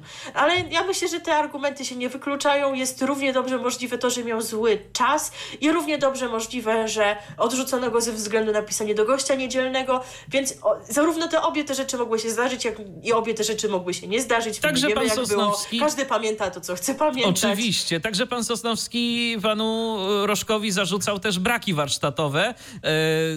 Wspominał o tym, kiedy w kontekście, że był parę razy jego gościem i tam w tej odpowiedzi na list pana Rożka w wykonaniu pana Sosnowskiego właśnie ja wyczytałem, że był pan parę razy tam moim gościem, to miało być w formie jakiegoś takiego jakby testu, czy pan się w ogóle nada, ale trochę za dużo różnych wpadek językowych i takich po prostu braków warsztatowych, że gość okej, jako prowadzący samodzielną audycję to jednak jeszcze nie do końca. Więc to takie różne historie. Jeżeli chcecie to zgłębić, to na profilu między innymi właśnie Jerzego Sosnowskiego znajdziecie zarówno pana Jerzego, jakby list czy wpis i także odpowiedź pana Rożka, zdaje się też była tam jeszcze w komentarzach. No, dużo tego do czytania, jeżeli ktoś ma ochotę zgłębiać temat, to polecamy zajrzeć właśnie tam.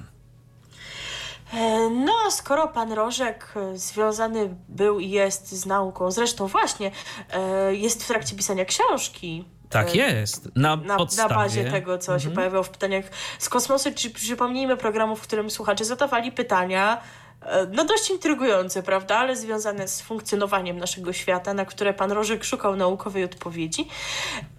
Ponadto też wyczytam, że zakłada fundację, więc na pewno zamierza się dalej zajmować popularyzacją nauki. No a oprócz tego, że z radio, no to właśnie go możecie kojarzyć z telewizji. Z programu Sonda 2, czyli z tego wznowienia Sondy, co to miało być wielkim hitem, a potem tak jakoś sobie było, ale już nikt go nie promował, a potem jakoś sobie tak nagle znikło. Mm-hmm. No właśnie. Tak jest, więc my teraz posłuchamy utworu wprawdzie nie z Sondy 2, tylko z Sondy 1, ale myślę, że możemy go sobie jakoś tam z panem Tomaszem Rożkiem powiązać. Będzie utwór Visitation i Mike Vickers.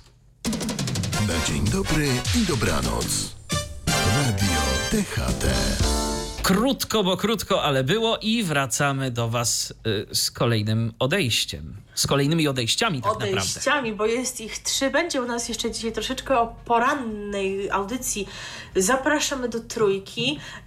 No ale rozpoczniemy od 3 osób, które w ostatnich latach tworzyły coś, co się nazywało urywki z kalendarza. Wcześniej były urywki z rozrywki, a teraz mieliśmy właśnie urywki z kalendarza emitowane o 6:50 i je tworzyło 3 panów.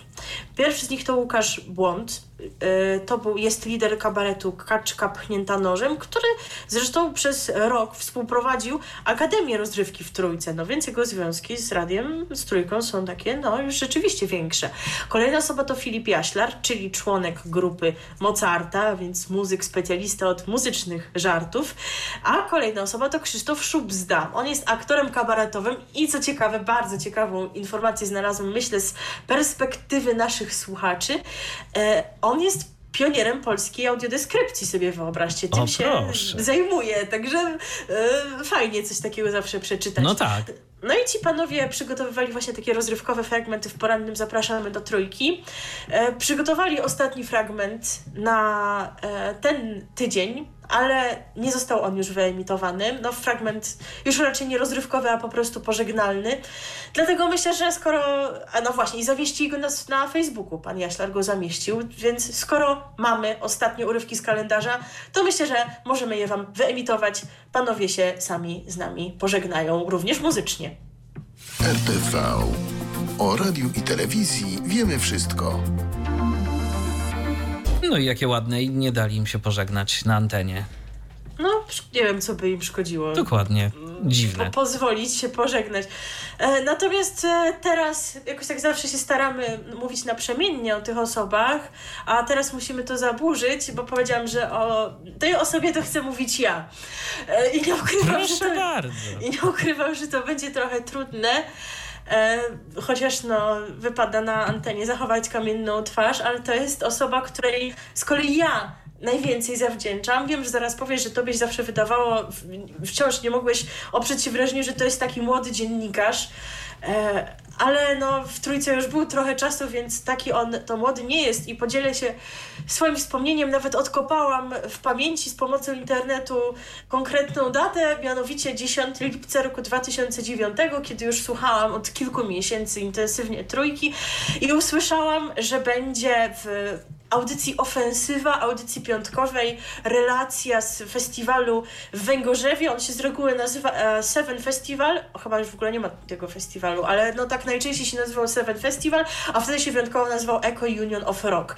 I że te audycje, te relacje poprowadzi pan Piotr Stelmach, że zawsze jakoś tam mnie jakieś festiwale muzyczne interesowały, tam jakiś konkurs zamiast tego festiwalu, coś tam, to stwierdziłam, że włączę. I zostałam na parę lat, w ostatnich latach już może trochę mniej, bo jednak gusta muzyczne jakoś tam ewoluują, plus czasu może trochę już było za mało, żeby przy tych audycjach trwać, natomiast myślę, że Piotr Stelmach to jest osoba, której, jeżeli chodzi o Trójkę i o kształtowanie mojego muzycznego gustu, zawdzięczam najwięcej. Przede wszystkim pokazywanie wielu młodych zespołów, którym dawał szansę, którym organizował tak zwane off-sesje, czyli no, sesje w studiu imienia Agnieszki Osieckiej w czasie audycji Ofensywa, kiedy te zespoły mogły się zaprezentować, młode polskie zespoły, ale pan Piotr to nie tylko muzyka nowa, bo również muzyka na przykład zespołu Republika, z którą wielu słuchaczy zapoznawał, zespół Myslowic. No, wiele takiej ważnej muzyki poznałam tak naprawdę dzięki jego audycjom. Myślę, że warto tę jego działalność jakoś podsumować konkretnie. Był związany z Trójką 97 roku, jak wspomniałam. Prowadził przede wszystkim właśnie audycje muzyczne, takie jak Ofensywa, wspomniana przeze mnie w piątki, po 22, potem 23. Myśliwiecka 357 w sobotnie popołudnia, czyli tak naprawdę powinna być teraz, a jej nie ma. Pastelowy Świat Rocka wcześniej, Trzymaj z nami, to nie są moje czasy.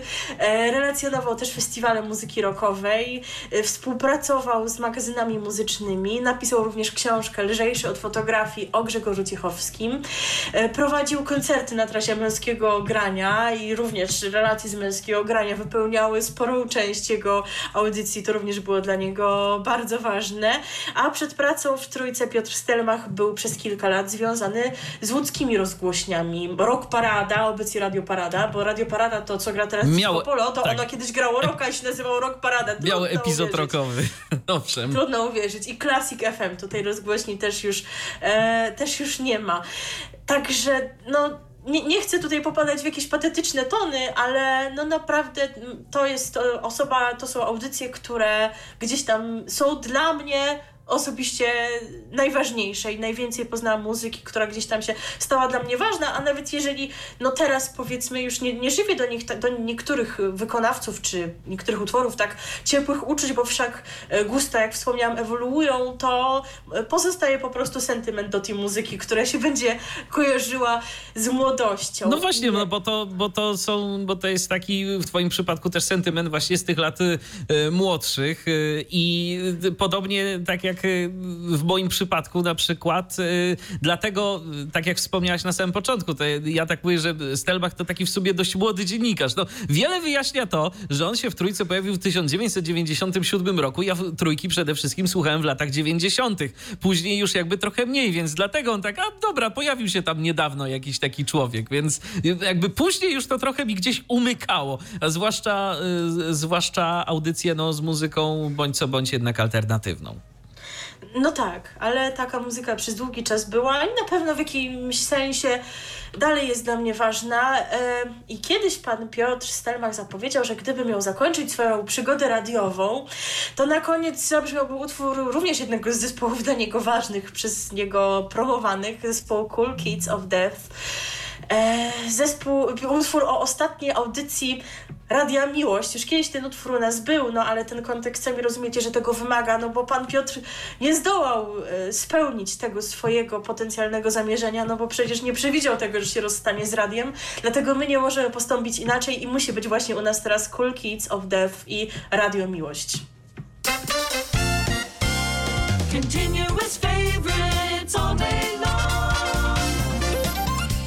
It's Radio DHT. Okazuje się, że zmiany w Trójce i ta afera z listą przebojów, przede wszystkim afera z listą przebojów, to za dużo nawet i dla tych, którzy w programie Trzecim Polskiego Radia swoje miejsce znaleźli no wcale nie aż tak dawno. Dokładnie, dla tych, którzy znaleźli miejsce już za rządów władzy obecnie nam miłościwie panującej. Mówiliśmy o panu Rożku, no ale on to miał przecież taki tylko krótki program, no ale były osoby przecież bardziej zaangażowane w nowe kształtowanie tej anteny i w zarządzanie nią. No i wyobraźcie sobie, no bo teraz wiadomo, trochę inaczej wygląda ta ramówka, raz, że wciąż trzymają tej ramówki pandemicznej, ale trochę dlatego, że robić nie ma komu. No ale właśnie po drugie kwestia jest jego braku prezenterów, no i słucham ja sobie w środę bloku między 10 a 15. Prowadzi go pan Mariusz Cieślik. No i on takie robi aluzje, na przykład gra zespół Manam, który właśnie w związku z tym u nas będzie za chwilę, bo nie mieliśmy innego pomysłu na pana Cieślika. Gra zespół Manam i mówi, no, a pan Marek Niedźwiecki to robił kiedyś, wybierał swój ulubiony utwór Manamu i wybrał coś tam innego, a ja właśnie wybiorę to, co za chwilę usłyszycie. Albo grał Beatlesów, o ciekawe co Piotr Metz by nam powiedział o tym utworze, więc no takie, tak wiecie. No i się zbliża koniec tej audycji i pan Cieślik mówi, że co prawda jemu się piosenka Kazika, ta słynna, wiadomo, która akurat podoba mniej niż inne wcześniejsze piosenki Kazika, ale skoro Państwu się podoba, to ja ją zagram. I dziękuję Państwu bardzo. Do usłyszenia może kiedyś. W ogóle ze łzami w oczach się pożegnał i zagrał na koniec Twój ból. Piosenkę Kazika, wiadomo, tę słynną. Tak. No i tak się skończył pobyt pana Cieślika na antenie, czyli już nawet nominaci partii nie wytrzymują. No to znamienne i świadczy jednak o tym, że bardzo, bardzo dużo się stało obecnie na antenie Trójki. Natomiast przypomnijmy, że Mariusz Cieślik na antenie radiowej Trójki prowadził takie audycje jak Kwestia Kultury czy Przodownicy Kultury. Od 2018 roku był wicedyrektorem Trójki, a został z tej funkcji odwołany w styczniu tego roku. Niedługo po tym, jak na stanowisku dyrektora stacji Wiktor Świetlik został zastąpiony przez Tomasza Kowalczewskiego. Zaraz potem z ramówki usunięto audycję Cieślika 3x3. To była taka, zdaje się, rozrywkowa audycja. Taka rozrywkowa, co wszyscy pisali, że żenada. Tak, że tam jakiś stand-uperów zapraszał chyba też do tej audycji, no więc taki humor, jak ktoś pamięta powtórkę z rozrywki i no jednak te starsze kabarety, no to słuchaczom mogło się jednak nie podobać to, co mieli do zaprezentowania przedstawiciele młodszego pokolenia. Mariusz Cieślik od maja 2015 roku do grudnia 2017 roku był związany z tygodnikiem Wprost. Kierował tam działem Cywilizacja i prowadził satyryczną rubrykę wraz z Robertem Górskim. A w grudniu 2017 roku obaj autorzy przenieśli ją do Rzeczpospolitej, gdzie publikowana jest ona w sobotnim wydaniu dziennika zatytułowanym Plus Minus. Współpracuje także z TVP od marca 2019 roku. Prowadzi na antenie TVP Kultura cotygodniowy magazyn literacki zatytułowany Koło Pióra. Ponadto jest autorem kilku książek. No więc jak widać, też myślę, że sobie pan Cieślik poradzi, bo nie jeden tu talent ma i w niejednym miejscu pracuje, więc spokojnie. I władza o niego zadba, tak, że będzie dobrze. Dlatego też mam wrażenie, że ten temat jego odejścia został pominięty przez trójkofanów, no bo po prostu, no proszę wybaczyć, ale akurat nikomu nie jest szkoda jego osoby, ale z drugiej strony zawsze lepiej zrozumieć pewne błędy niż trwać przy nich, prawda? Oczywiście, że tak. Lepiej późno niż wcale. Byleby tylko teraz się nie stał, wiecie, bohaterem że on się nawrócił i będą go zapraszać po prostu wszystkich TVN-ów jako ten, który się nie zgodził z dyrektorem Trójki i odszedł, mimo że był z nominacji PiS-u. Tak, no ale wiadomo, że polskie media lubią takich bohaterów nawróconych. Wystarczy, że powiedzą, PiS jest zły, już się ich lubi. Dobrze. A jak wiadomo, żarny ofity bywa bardzo, bardzo intensywny. Tak. Dobrze, słuchajcie, jako że pomysłu innego nie mieliśmy, a pan Cieślik lubi Manam i lubi Cykady na Cykladach, no to będą właśnie one teraz na antenie Radia DHT. RTV. O radiu i telewizji wiemy wszystko. To cały czas RTV. Dziś RTV długie i poświęcone w zasadzie jednej stacji radiowej, bo cały czas mówimy o programie Trzecim Polskiego Radia. Na koniec będziemy mieć dla was kilka jeszcze takich dodatkowych informacji, ale one stanowią naprawdę niewielki ułamek programu. Wspominałam, że będzie jeszcze o poranku. No i teraz będzie właśnie o dwóch osobach związanych z porankiem.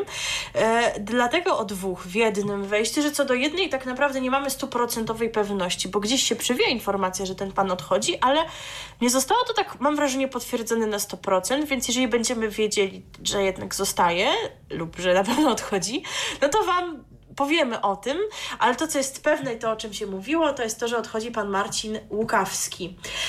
On w programie trzecim pracował od roku 1996, przygotowywał oraz prowadził takie audycje jak Droga na Ostrołękę, bardzo interesujący tytuł audycji, ciekawe o czym była, bo nie pamiętam. Taka niedziela, tak się żyje, przegląd prasy, no a to, z czego go możecie kojarzyć już od kilkunastu lat, to z tego, że prowadził, jak również wydawał poranne wydanie audycji Zapraszamy do Trójki. Tak, i tak jak wspomniałaś, to nie jest jedyna osoba, o której co do której w tym wejściu będziemy wspominać.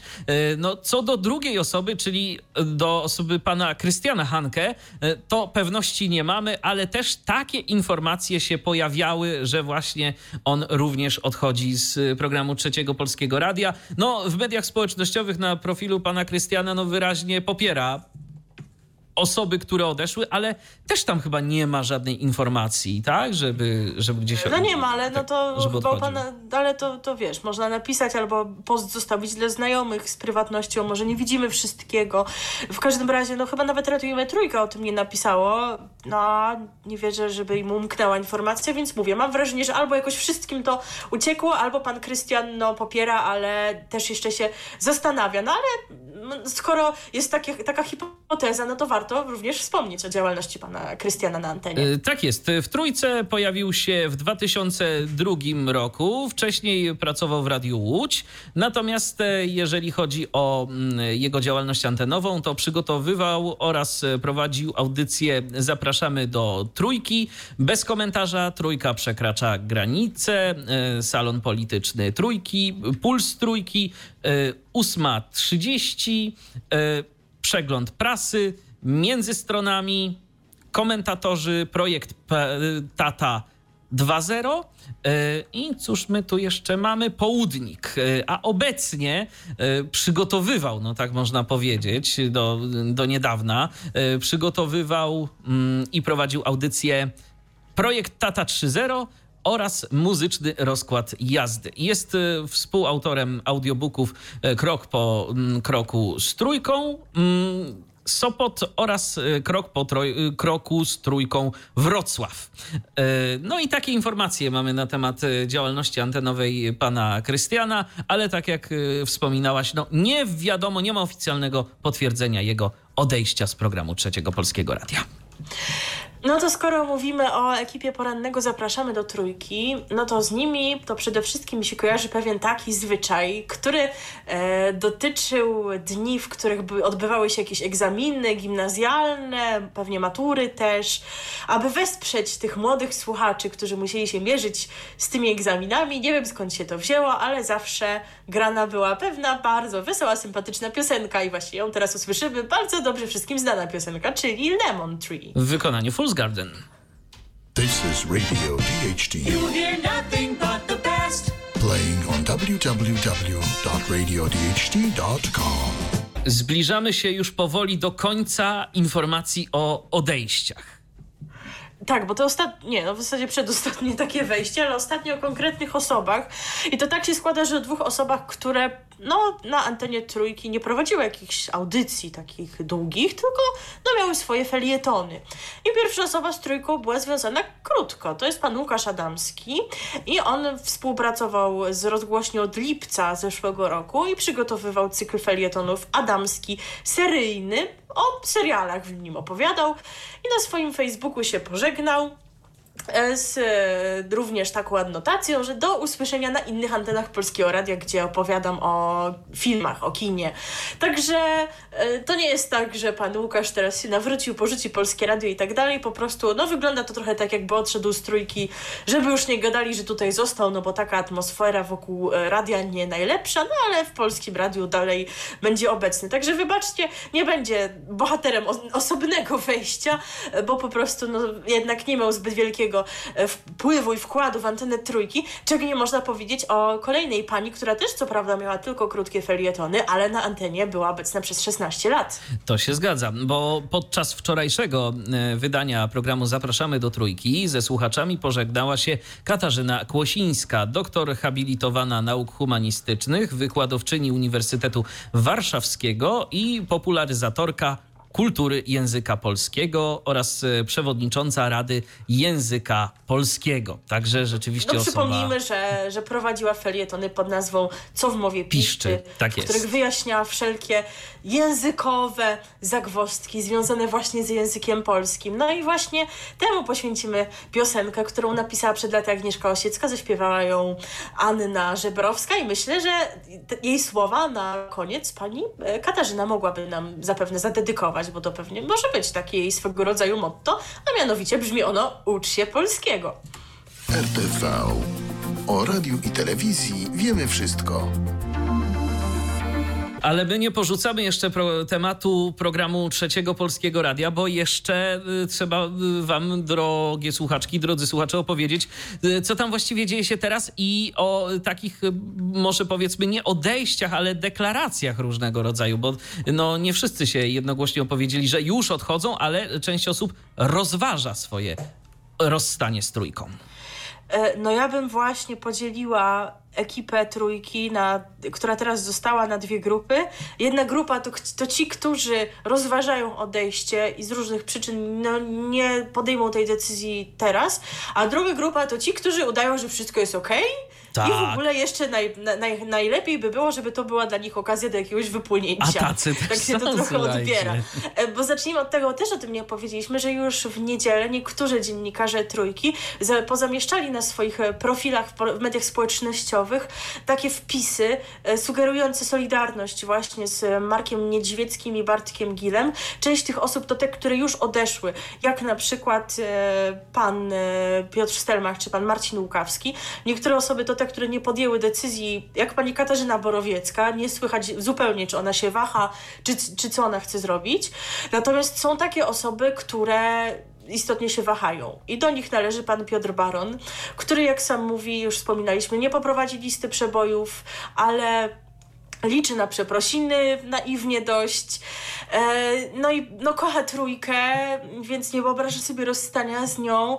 Poza tym ma jakieś problemy ze zdrowiem, także na razie wziął sobie urlop zdrowotny. W międzyczasie sobie to wszystko przemyśli, odpocznie, zobaczy, jak będzie wyglądała sytuacja, no i podejmie decyzję, co zrobić. W czerwcu na ten moment, prawdopodobnie. Tak. Na ten moment... sądzi, że odejdzie, ale może się to jeszcze zmienić. Kolejną taką osobą jest pan Patrycjusz Wyżga, czyli przypomnijmy osoba, która również pojawiła się za czasów już władzy obecnie nam panującej, tak? Zastępując w popołudniowym Zapraszamy do Trójki Roberta Kanterajta. I on prowadził we wtorek, tak, wydanie Zapraszamy do Trójki, w którym nie szczędził sobie komentarzy.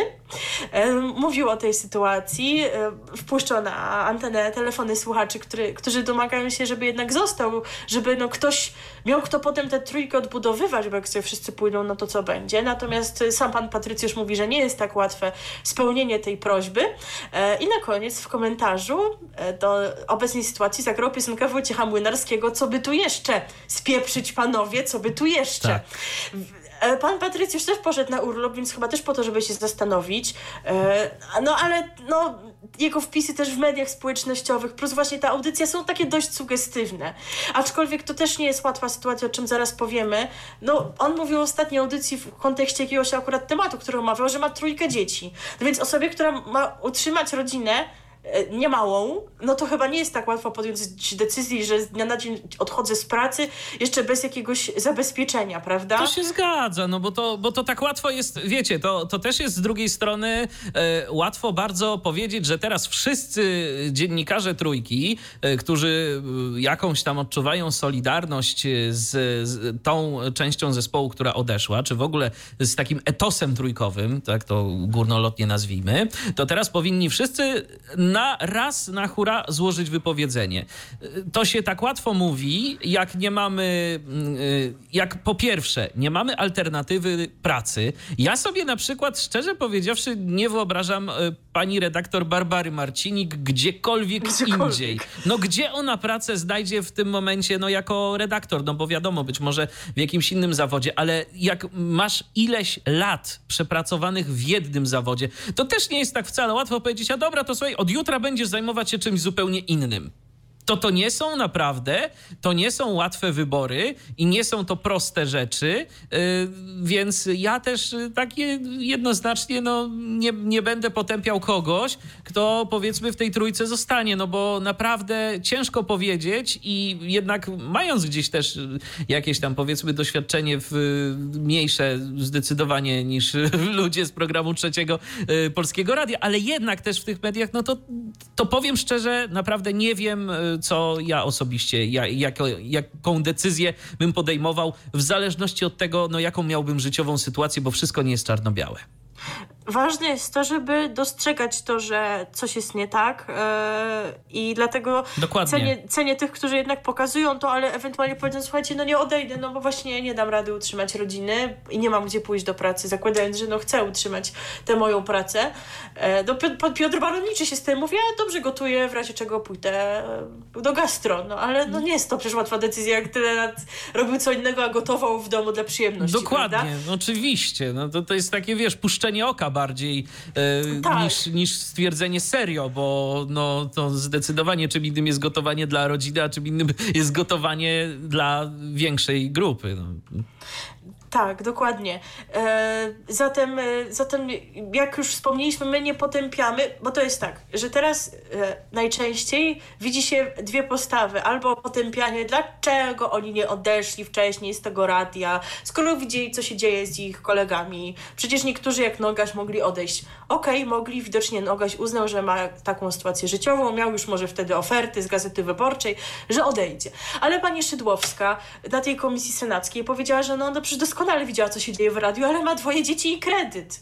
No to ludzie, kto z was odszedł z dnia na dzień z pracy bez jakiegoś zabezpieczenia, jakby miał 2 dzieci i kredyt? To tak łatwo wymagać od ludzi heroizmu, ale no to nie są takie proste sprawy. Z drugiej też strony ja myślę, że też nie ma co, bo też jest taka postawa czynienia z ludzi, którzy teraz odchodzą z trójki, bohaterów, herosów wręcz, którzy się sprzeciwiają władzy i odchodzą. Nie, po prostu ja myślę, to nie jest żaden heroizm z części tych osób, tylko po prostu chęć zachowania jakiegoś tam jednak i swojego imienia i nazwiska, a może już na przykład mają gdzieś umówioną inną pracę. Być może są takie opcje. Teraz, wiadomo, jest Radio Nowy Świat, które niebawem się pojawi, więc być może tam co niektórzy pójdą. Też nie wiemy, natomiast też nie ma z drugiej strony co robić teraz z redaktorów trójki bohaterów narodowych, bo też nie o to chodzi.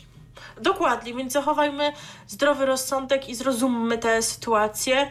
Podobnie zresztą pan Marcin Pośpiech, który też w ostatnich latach tworzył popołudniowe Zapraszamy do Trójki. On mówi, że jest patriotą trójkowym, więc też mu nie jest tak łatwo te decyzje podjąć. Nie precyzuje tu jakichś tam kwestii rodzinnych czy innych, finansowych, jakichkolwiek zewnętrznych. Natomiast też rozważa, ale też nie udaje, że się nic nie dzieje. Bo owszem, są takie osoby. Najgorzej jest właśnie udawać, że się nic nie dzieje, że nie ma absolutnie żadnego problemu.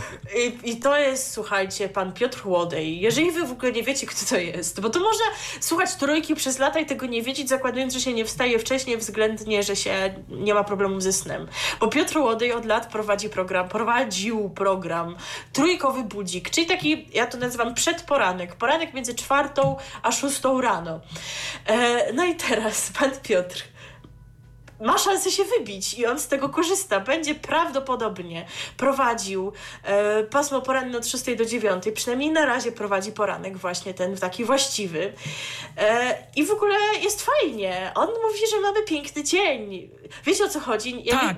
Ja nie wstaję rano, więc nie mam takiej mega pewności, czy w żaden sposób nigdy nie mrugnął do słuchaczy, ale chyba nie. Więc on po prostu... Jeżeli to się jednak okaże, że to będzie inaczej, to przepraszam, przepraszam. Natomiast na ten moment to wygląda tak, że no wszyscy odeszli z trójki, już nikogo nie ma, ja zostałem, to wreszcie po tylu latach robienia tych programów 4:00 rano ja się mogę wybić. Tak. Bo zapraszamy do Trójki Poranne. No to jest jednak audycją ważną. Poranki w ogóle w radiostacjach wszelkich, jakie by one nie były, one są ważne. To są jedne z bardziej słuchanych pasm, bo wtedy ludzie siedzą w samochodach, jadą do pracy, włączą sobie to radio, no i część wybiera Trójkę. No właśnie, a o 4:00 rano no wstają ludzie, ale nie aż tak wielu, prawda? I to jest jedna taka osoba, a druga taka osoba to jest pan Tomasz Żąda, który teraz po prostu codziennie bierze dyżur. I też, no nie słucham tak jego audycji od deski do deski, ale też nie słyszałam, żeby mrugnął któregoś razu okiem, że no coś nie gra, jest taka sytuacja dziwna, ale ja nie mogę inaczej, muszę tutaj zostać. No tylko po prostu jest. Oczywiście też może być tak, że on widzi, że jest źle, ale boi się mrugnąć okiem, żeby władza się do niego nie przyczepiła i go z tego radia nie wyrzuciła, prawda? Ale jakoś... można... Ale można... Baron jakoś udziela takich wywiadów, jakich udziela. No. Wiesz, ale to Baron się nie udziela teraz na antenie, tak? No, nie, miał ostatni program we wtorek przed Patrycjuszem. Tak, ale no już jakby w tym momencie. Tak. Natomiast Kuba Strzyczkowski, autor programu Zapraszamy do Trójki. A właśnie, bo o nim zapomniałam. No, więc... on jest też jednym z tych, którzy widzą, co się dzieje. Dokładnie. I oto... nie udają, że nie widzą, bo widzą to wszyscy. I o taką postawę, bardziej chodzi, że można prowadzić program. Co prawda on na przykład dla wirtualnych mediów wspominał, że on w piątkowym Zapraszamy do Trójki będzie tylko prezentował muzykę i wpuszczał telefony od słuchaczy. No tak nie było. Była normalna audycja, ale słuchacze mieli prawo głosu. Słuchacze się wypowiadali, byli wpuszczani na antenę. I to nie na temat, wiecie, jakichś bzdur, tylko na temat trójki, więc można się zachować i można jednak, mimo tego, że gdzieś się zostaje na antenie, bo tu pan Strzyczkowski też jednoznacznie się nie wypowiedział, że odejdzie. Nie wiem, w ogóle, czy gdzieś widziałaś jego jakieś wypowiedzi? On też chyba mówi, że nie wyklucza. Więc nie wiem, czy na razie jest na tak, czy na nie. Na razie jest chyba na nie wiem. Ja słyszałam, że on ponoć powiedział w środowym Zapraszamy do Trójki, że to jest ostatni, które prowadzi, natomiast sama nie słyszałam tego, bo słuchałam tej audycji prawie w całości, no ale chodzi właśnie o to prawie. No ale pojawił się potem właśnie... Tak, no akurat tego fragmentu nie słyszałam po prostu, bo nie było mnie. A właśnie w piątek miało być to wydanie tylko takie z telefonami, jak mówisz. Nie było go, no ale przynajmniej nie udaje, że nic się nie dzieje. No i oprócz... właśnie już powoli miałem do tego przechodzić, bo oprócz pana Piotra Łodeja i Tomasza Żądy mamy też człowieka, który teraz mam wrażenie będzie nową gwiazdą. Tak. Tak. Jak kojarzycie zespół Apteka, był taki zespół i jego bodajże liderem był pan Jędrzej Kodym-Kodymowski, który się chyba, jak sugeruje research w internecie, na antenie Trójki pojawił, chociaż nie wiem tak naprawdę od 2018. Tak, ale w jakich godzinach, dzień, coś to ja... Jakoś w nocy to było, wiesz? No właśnie, bo jego program się nazywa... Apteka Nocna, no była zespół Apteka, wiecie, i w nocy się pojawił, prosta sprawa. No i wczoraj pan Kodym pojawił się po 23:00 i dzisiaj pojawi się po 19:00. Śmiesznie, nie? Że o 19:00 audycja Apteka Nocna. Zwłaszcza noc się zaczyna. Zwłaszcza późną wiosną. Tak, więc po prostu się już śmieliśmy dzisiaj, że Apteka Nocna to niedługo będzie w ciągu dnia, bo nie będzie komu robić audycji, a pan Kodymowski, jak widać, jest chętny, bo jest chyba zwolennikiem partii rządzącej, z tego co wiadomo, no więc jest mu to na rękę, nie ma tutaj żadnego problemu. Też podobno pracę w Telewizji Polskiej ostatnio rozpoczęła jego córka, także no wiecie jak jest, no co tu tłumaczyć wam. Ale też są inne osoby, które pojawiały się na antenie albo w nocy, albo w jakichś takich krótszych pasmach, na przykład pani Marta Malinowska, która prowadziła pasmo zaledwie godzinne, ostatnio się pojawiła na godzinę 4, a dzisiaj po godzinie 15:00 pojawił się pan Radosław Okrasko, który dotychczas pojawiał się w nocy w tej audycji Dzika Karta. A więc takie kadry, które się gdzieś tam szkoliły w nocnych pasmach, będą miały szansę się teraz być może wybić w ciągu dnia. Tak jest. No wczoraj słuchaliśmy audycji Apteka Nocna i ten program się składał tak naprawdę z dwóch części. Najpierw to była muzyka absolutnie w żaden sposób nie będąca odkrywczą, po prostu taka... Wiecie, Jimi Hendrix, Breakout, ale takie utwory, które naprawdę wszyscy już słyszeli. A chyba jednak audycja, o ile nie jest topem wszechczasów, to ma otwierać, poszerzać jakieś horyzonty. A to tak potem były jakieś rzeczy, no okej, Prodigy to jeszcze spoko, chociaż do tych poprzednich utworów to mi nie pasowało totalnie, ale później były jakieś utwory z jakimiś mongolskimi wstawkami, z tym takim charakterystycznym śpiewem. No dziwne to było. Po 19 dzisiaj Apteka Nocna, także już za minut, z serwisem licząc 15, także jak my skończyliśmy, to możecie się przełączyć na Aptekę Nocną. Na Aptekę Nocną, bo już noc o 19, wiecie, już wieczorynka spać, no tak jest właśnie. Także tak to wygląda w tej trójce. Podobno dyrekcja radiowej trójki ma pozwolenie z góry, że może majstrować przy ramówce i tak dalej, nawet kosztem słuchalności, że 2% słuchalności to jest taki poziom, na który kierownictwo jest gotowe. Prawda? Znaczy o 2% w dół może spaść mi z tego, co ja wyczytałem. Tak, o 2%. No ale wiesz, tam jest 4 z kawałkiem, ale więc... jedno wychodzi. Nie, no po prostu, słuchajcie, i to wszystko po to, żeby w 1999 notowaniu listy przebojów programu trzeciego Kazik i tak był na pierwszym miejscu.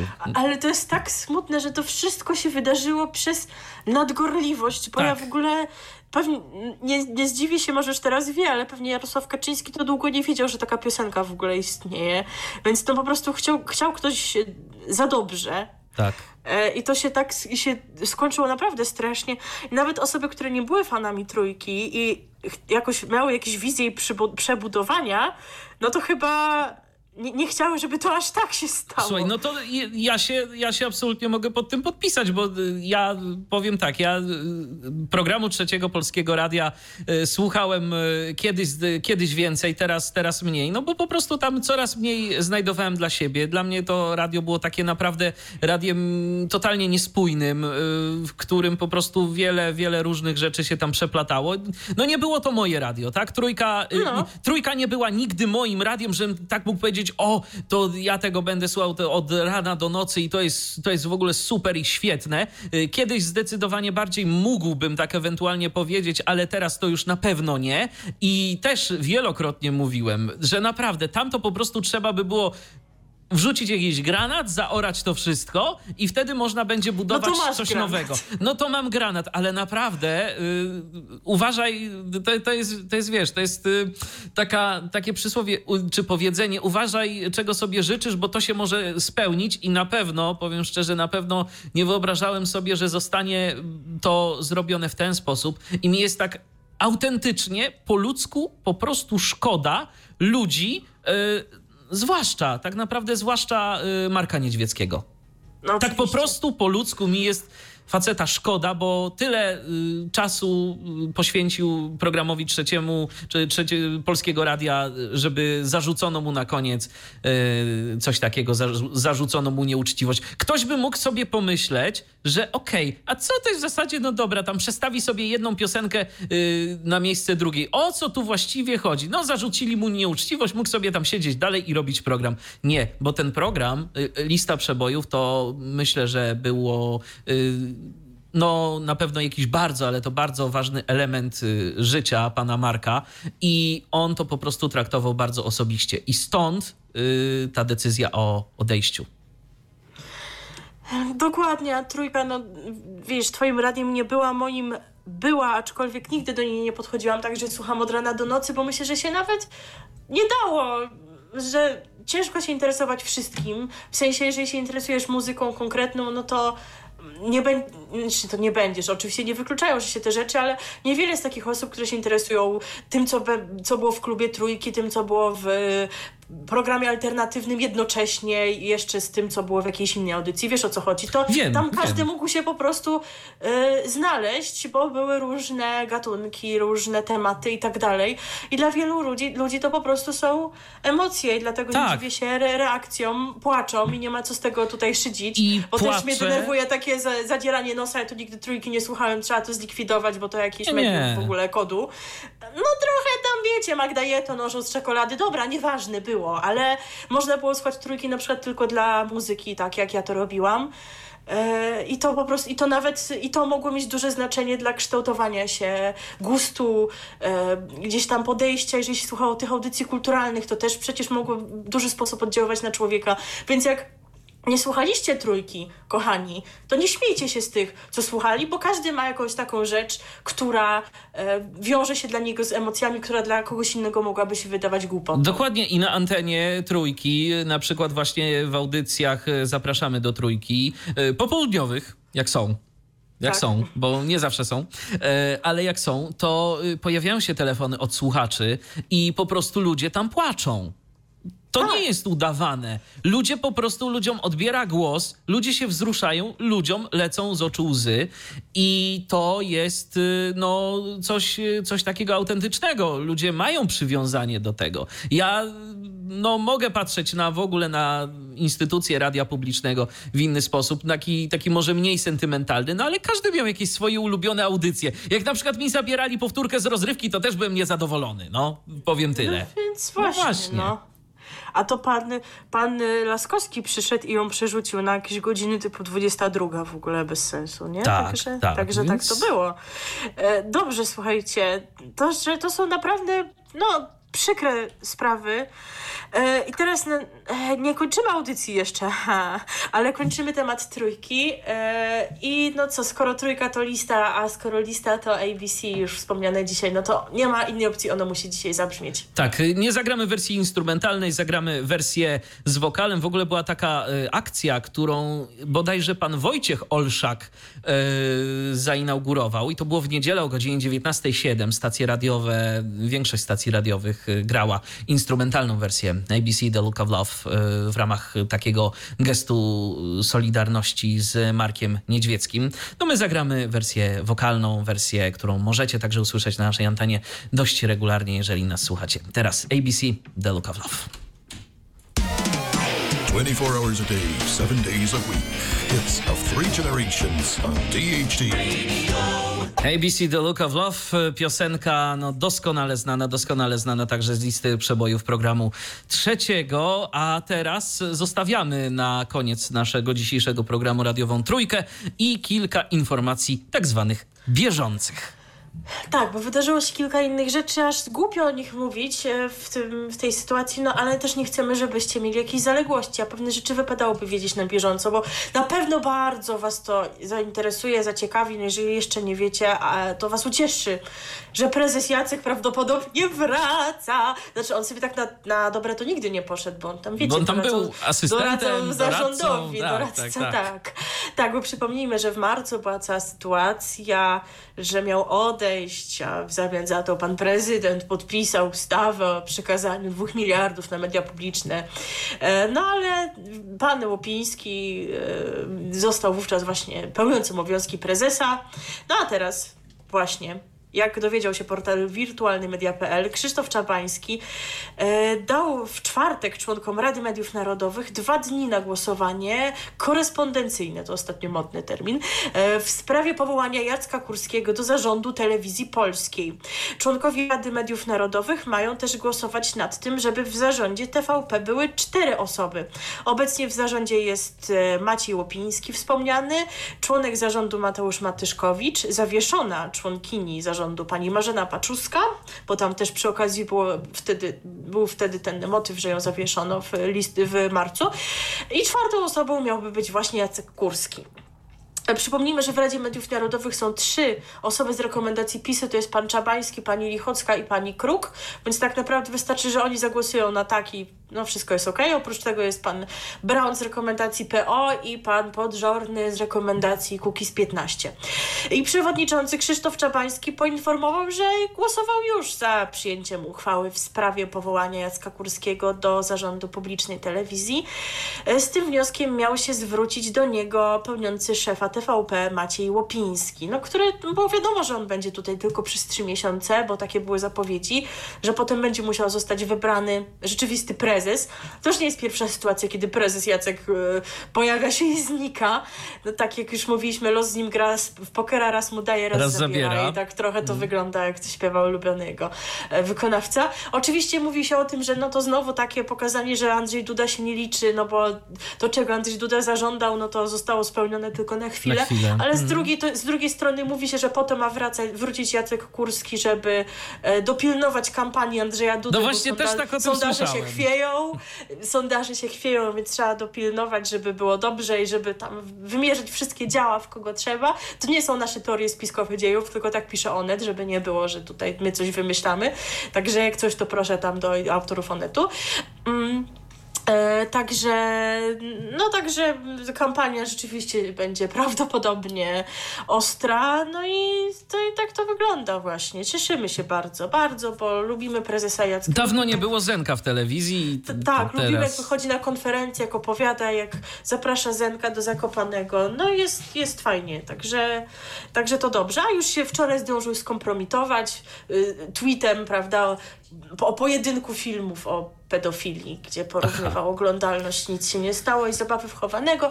My nie będziemy komentować tych filmów, ponieważ już one w telewizji zostały wyemitowane, a w zeszłym tygodniu jakoś tam uciekło, albo jeszcze nie było wiadomo dokładnie o ich tych telewizyjnych emisjach, a teraz no to już wszyscy inni to komentują i temat już jest nie tyle medialny, ile gdzieś tam no, polityczno-celebrycki i tak dalej, więc nie będziemy już chyba go tutaj poruszać. Dość powiedzieć o tym, że są właśnie oskarżenia wobec celebrytów, a raczej nie tyle oskarżenia, ile rzucanie nazwisk bez dowodów, co jest trochę słabe i na pewno będzie miało dalsze konsekwencje sądowe. No, a filmy na pewno oba możecie w internecie obejrzeć. Kolejna informacja edukacyjna. Odnośnie projektu Korki TV, o którym już mówiliśmy, przypomnijmy, to jest ten projekt dla maturzystów szykowany przez telewizję Metro, całkiem porządnie zrobione lekcje powtórkowe, no i ten projekt się rozszerza, bo oto lekcje Korki TV 8. klasa teraz będą się pojawiały i będą one opracowywane przez nauczycieli zrzeszonych w ramach inicjatywy społecznej WIEM oraz zespół telewizji Metro. Zajęcia poprowadzą doświadczeni poloniści, matematycy oraz angliści, także mamy tylko te przedmioty i wśród edukatorów znajdą się już te osoby, które znamy z tych lekcji dla maturzystów, jak Krzysztof Chojecki, pan od matematyki, czy Katarzyna Włodkowska, polonistka. Premiera cyklu odbyła się w tę środę, 20 maja o godzinie 10:30 na antenie telewizji Metro. Zajęcia będą emitowane od poniedziałku do piątku w ramach 2 bloków przedmiotowych, czyli to znaczy, że o 10:30 pierwszy, o 11:00 drugi, a potem od 11:30 do 13:00 mamy już 3 bloki dla maturzystów, czyli to nie będzie tak, że codziennie będą te 3 przedmioty, tylko na pewno będzie to jakoś wymiennie, prawda? Szczegółowy plan tego, jak to będzie wyglądało, aktualizowany będzie na stronie www.metro.tv. Natomiast wszystkie odcinki dostępne będą także bezpłatnie w serwisie internetowym Player. I taka jeszcze smutna troszkę informacja, ale niestety tak jest. Otóż przyszły tydzień to już ostatni tydzień szkoły z TVP. Nie dociągną do końca roku szkolnego, a jedynie zaledwie do końca maja. No cóż... Przykre to bardzo. Myślę, że wiele osób...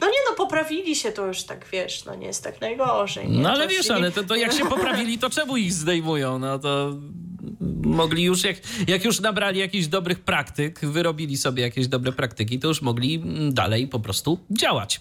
No. Ale co się robi w szkole w czerwcu? No nic już się, wystawia się oceny i się chodzi na wycieczki i patrzy przez okno. Także no to też mogli jakieś to trochę wycieczki. Myślę, że tak to wygląda. Wycieczka z TVP. Dobrze, przechodzimy teraz z TVP, przechodzimy do telewizyjnej czwórki, bo właśnie ta stacja rozpoczęła emisję nowego cyklu pod tytułem Galileo z domu. Znajdują się w nim praktyczne wskazówki, ciekawostki, testy reporterskie i relacje ukazujące, jak zwykli ludzie, firmy czy instytucje radzą sobie w warunkach pandemii. Odcinki Galileo z domu o długości do 15 minut emitowane są na antenie telewizyjnej czwórki kilka razy dziennie o różnych porach, niezależnie od regularnego cyklu Galileo, którego premiery można oglądać w starym paśmie o godzinie 19 w soboty i niedzielę, czyli to tak już teraz można oglądać na antenie czwórki. No a jeżeli chodzi o polską edycję Galileo, to ona jest już z nami długo, bo już 800 odcinków prawie zostało wyprodukowanych tego programu. Także... Ja się już śmieję. Właśnie chciałem zapytać, czy coś o klocuchu chciałaś wspomnieć? Ja bardzo chciałam. Ja w ogóle świetnie kojarzę postać klocucha, tak szczerze nie wiem, może ty wiesz... Chyba nikt więcej nie kojarzy, kim jest klocuch, tak z imienia i nazwiska. Nawet nie o to mi chodzi, tylko jakby co on publikuje w tych internetach. Jest youtuberem. No dobrze, zawód youtuber. Ale o czym mówi na tym YouTubie? Chyba wiesz co, o niczym jakimś takim konkretnym, to raczej taka postać humorystyczna, ewentualnie wzbudzająca jakieś kontrowersje. No i słuchajcie, klocuch był jedną z pierwszych osób nominowanych do Hot 16 Challenge, bo go nominował Taco Hemingway i tam oprócz wielu poruszonych kwestii padają takie słowa o tym, że przepraszam, jeżeli zacytuję niedokładnie, ale że może wam powiem, to jest coś niemożliwego, włączyłem telewizor i się nie kończyło Galileo. I słuchajcie, przecież naprawdę tam tak jest, że jak się włączy TV4, to Galileo ciągle, zresztą przecież mają 800 odcinków, no to już wiecie, mają co emitować.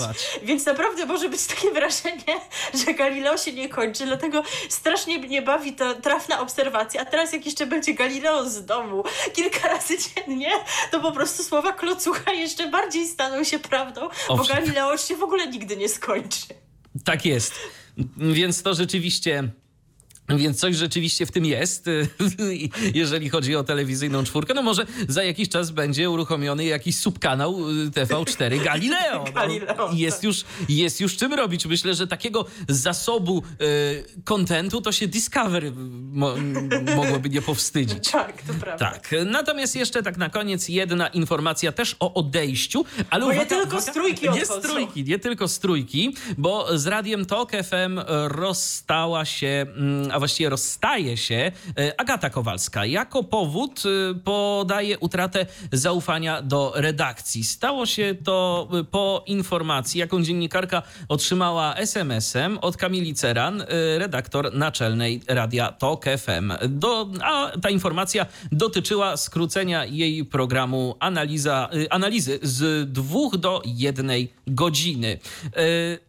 Agata Kowalska w 2006 roku ukończyła Wydział Nauk Politycznych na Uniwersytecie Warszawskim i od początku swojej kariery radiowej związana jest z Radiem Tok FM. Jak pisze na swoim profilu na LinkedInie, radia uczyła się od Ani Laszuk i Piotra Zorcia, wydając komentarze Radia Tok FM. Jej pierwszym ramówkowym pomysłem była audycja z Kołowani, która najpierw dotyczyła tematyki rowerowej, a później przekształciła się w program o transporcie miejskim.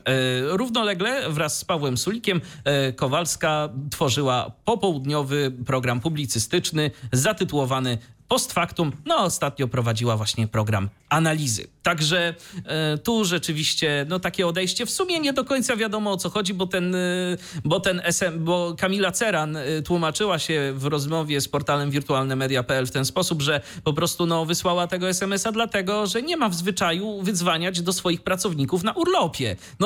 Też jest to jakoś zrozumiałe, ma to sens, natomiast Agata Kowalska... Ale pani Agata, to nie był chyba jedyny powód, tak? Właśnie do tego też zmierzam, bo wspominała o tym, że są jeszcze inne powody, dla których rozstaje się z redakcją Tok FM, a których nie będzie ujawniać dla dobra stacji, o których mówić jej nie wolno, właśnie mając na uwadze dobre imię stacji, więc pytanie, czy za jakiś czas czegoś ciekawego nie przeczytamy w presie.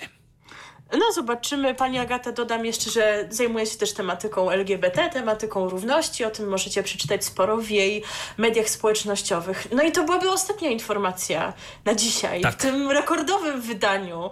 Byliśmy tutaj 3 godziny, ale 3 godziny i minut ponad 15 to nie byliśmy jeszcze.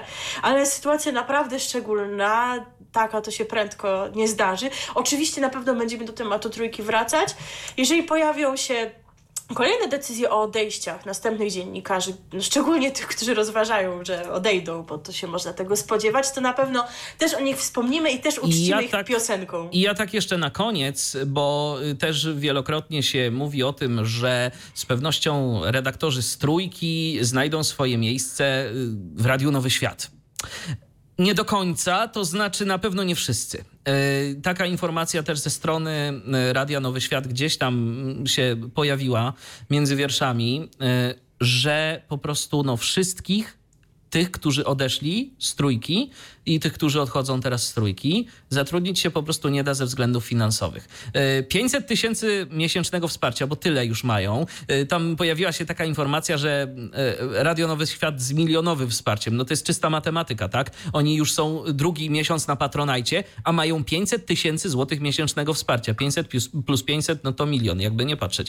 Ale no, są pewne koszty miesięczne, a pensje dla pracowników też z pewnością będą lwią częścią tych kosztów. No i jak się okazuje, na pewno część, to ja w to nie wierzę. Na razie Magda Jeton nie chce oficjalnie mówić o żadnych nazwiskach odnośnie tego, kto teraz po tych odejściach z Trójki zasili ekipę Radia Nowy Świat. Natomiast już się pojawiła taka informacja, że na pewno nie będą to wszyscy. No ale też na pewno nie wszyscy będą chcieli.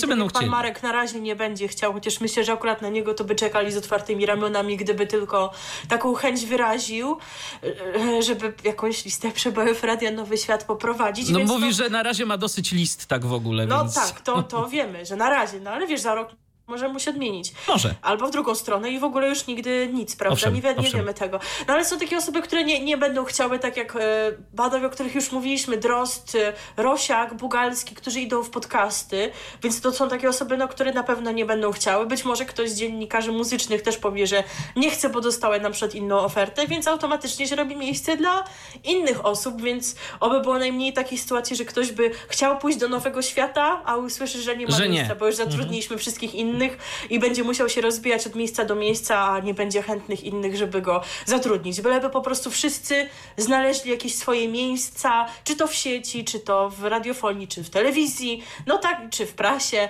takie, jakie po prostu ich będą satysfakcjonować, żeby nie zostali bez pracy i realizowali dalej.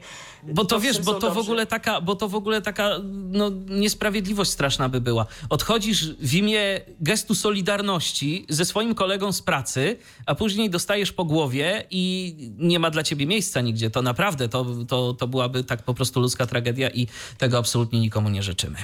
No właśnie, tak powiedzmy, że ci, którzy odeszli parę miesięcy temu z Trójki, już są dogadani z Radiem Nowy Świat, więc tam będą, a odeszło się za pół roku, bo powiedzmy, miało się jakąś trudną sytuację życiową, i już za późno, nie ma szansy. Miejmy nadzieję, że takich sytuacji nie będzie, że jakoś to jednak wszystko będzie funkcjonowało. Jest coraz więcej mediów różnego rodzaju, więc jest szansa na to, że każdy znajdzie coś dla siebie albo też i stworzy coś nowego, tak jak właśnie chociażby pan Rosiak, tak? Tak, czy wspomniany pan Bugalski. Pan Drozd, bo przecież podcasty to też jest jakaś nisza. My też jesteśmy w podcaście, pierwszy polski podcast. W ogóle zanim podcasty zaczęły być modne w tym kraju, to my już byliśmy. Co prawda nie z RTV-em, ale Tyflo Podcast jako taki. To mam na myśli. Tak, to Tyflo Podcast, pierwszy polski podcast dla niewidomych od 2008 roku, więc już trochę czasu jesteśmy. I opowiadamy wam o różnych rzeczach, a od już jakiegoś też dłuższego czasu opowiadamy wam prawie co tydzień o tym, co w radiu i telewizji się dzieje, także na antenie Radia DHT, i później możecie posłuchać właśnie tej audycji w Tyflopodcaście www.tyflopodcast.net i na naszym Mixcloudzie, jeżeli macie ochotę jej posłuchać z warstwą muzyczną, a dziś tej muzyki troszkę jednak było. To co? Dobrze, i będzie muzyka na koniec i nie odejdziemy od tematu Trójki. Zaczęliśmy Arturem Andrusem, balladą o baronie, niedźwiedziu i czarnej Helenie, utworem, który pan Artur napisał na 1500 notowanie naszej listy przebojów trójki, nawiązując do postaci wiadomo jakich, Baron Niedźwiedź i Czarna Helena, czyli ta słynna Helen, tak, Helen, która swoim łagodnym głosem czasami rozmawiała z panem Markiem na antenie, odbierała telefony w stacji. Nic nie wiemy, jakie są jej dalsze plany, ale wiecie, tu właśnie na tym żart polegał, że Helena wichura i kibice się jej boją, a kto słyszał, ten wie, jak delikatną przynajmniej z głosu jest osobą. Potem była kontynuacja tego utworu jako Czarna Helena po roku, ale wczoraj o godzinie 19, czyli w godzinie, kiedy miało się pojawić to słynne 1999 notowanie listy, którego nie było, pan Artur Andrus opublikował na swoim Facebooku kolejną część. Mówił o tym, no zresztą teraz wszystko Państwu opowie, że miał w planie napisać utwór na wydanie 2000. Takiego utworu nie będzie, ale jest właśnie ten szczególny utwór, no z tego co wiem to, no mimo, że oczywiście utwór nie jest wesoły, zupełnie inny niż te, które najczęściej pan Artur pisze, to jednak poruszający i jednak wielu łzy mogą stanąć w oczach, bo jest po prostu szczerym wyznaniem. No i melodia ta sama, która była w przypadku ballady o Baronie Niedźwiedziu i Czarnej Helenie, więc niech pan Andrus i te jego ballady będą taką klamrą specjalnego 82. Dobrze mówię ja, tak? 82, a nie już trzeci? A trzeci? Czekaj, aż sprawdzę. Sprawdź. Aż sprawdzę, które by to mamy. A może i drugie? Moglibyśmy wiedzieć. Moglibyśmy wiedzieć, który program robimy, ale to się zaraz zweryfikuje, słuchaj. Ta liczba nie jest tak ważna jak liczba 1999. 82 wydanie programu RTV za nami. Myślę, że 83 pewnie będzie za tydzień, bo coś czuję, że w tej trójce się będzie dalej działo, ramówka się będzie kształtować, może ktoś podejmie kolejne decyzje, a może będziemy mieć informacje o innych programach, bo już tam się szykuje program w dwójce, Ameryka da się lubić w czerwcu, no to wam to wszystko pewnie przyjdzie czas, żeby wam to powiedzieć. Dobrze, on się nazywa Michał Dziwisz. A ona się nazywa Milena Wiśniewska i razem... A on się nazywa Artur Andrus. Tak, i razem prowadziliśmy, bez Artura Andrusa oczywiście, ale razem prowadziliśmy... Tak, ale on będzie śpiewał i też powie. Prowadziliśmy program RTV, wydanie 82. Do usłyszenia, no właśnie, pewnie za tydzień. Your first choice for continuous favorites. Only the best music on DHT Radio. Co jest w telewizji grane? O czym radia szumią fale? Jeśli wiedzieć będziesz chciał, włącz po prostu RTV. W każdą sobotę od 16:00 na antenie radia DHT o aktualnych wydarzeniach związanych z radiem i telewizją opowiedzą Milena Wiśniewska i Michał Dziwisz. Był to Tyflo Podcast. Pierwszy polski podcast dla niewidomych i słabowidzących. Program współfinansowany ze środków Państwowego Funduszu Rehabilitacji Osób Niepełnosprawnych.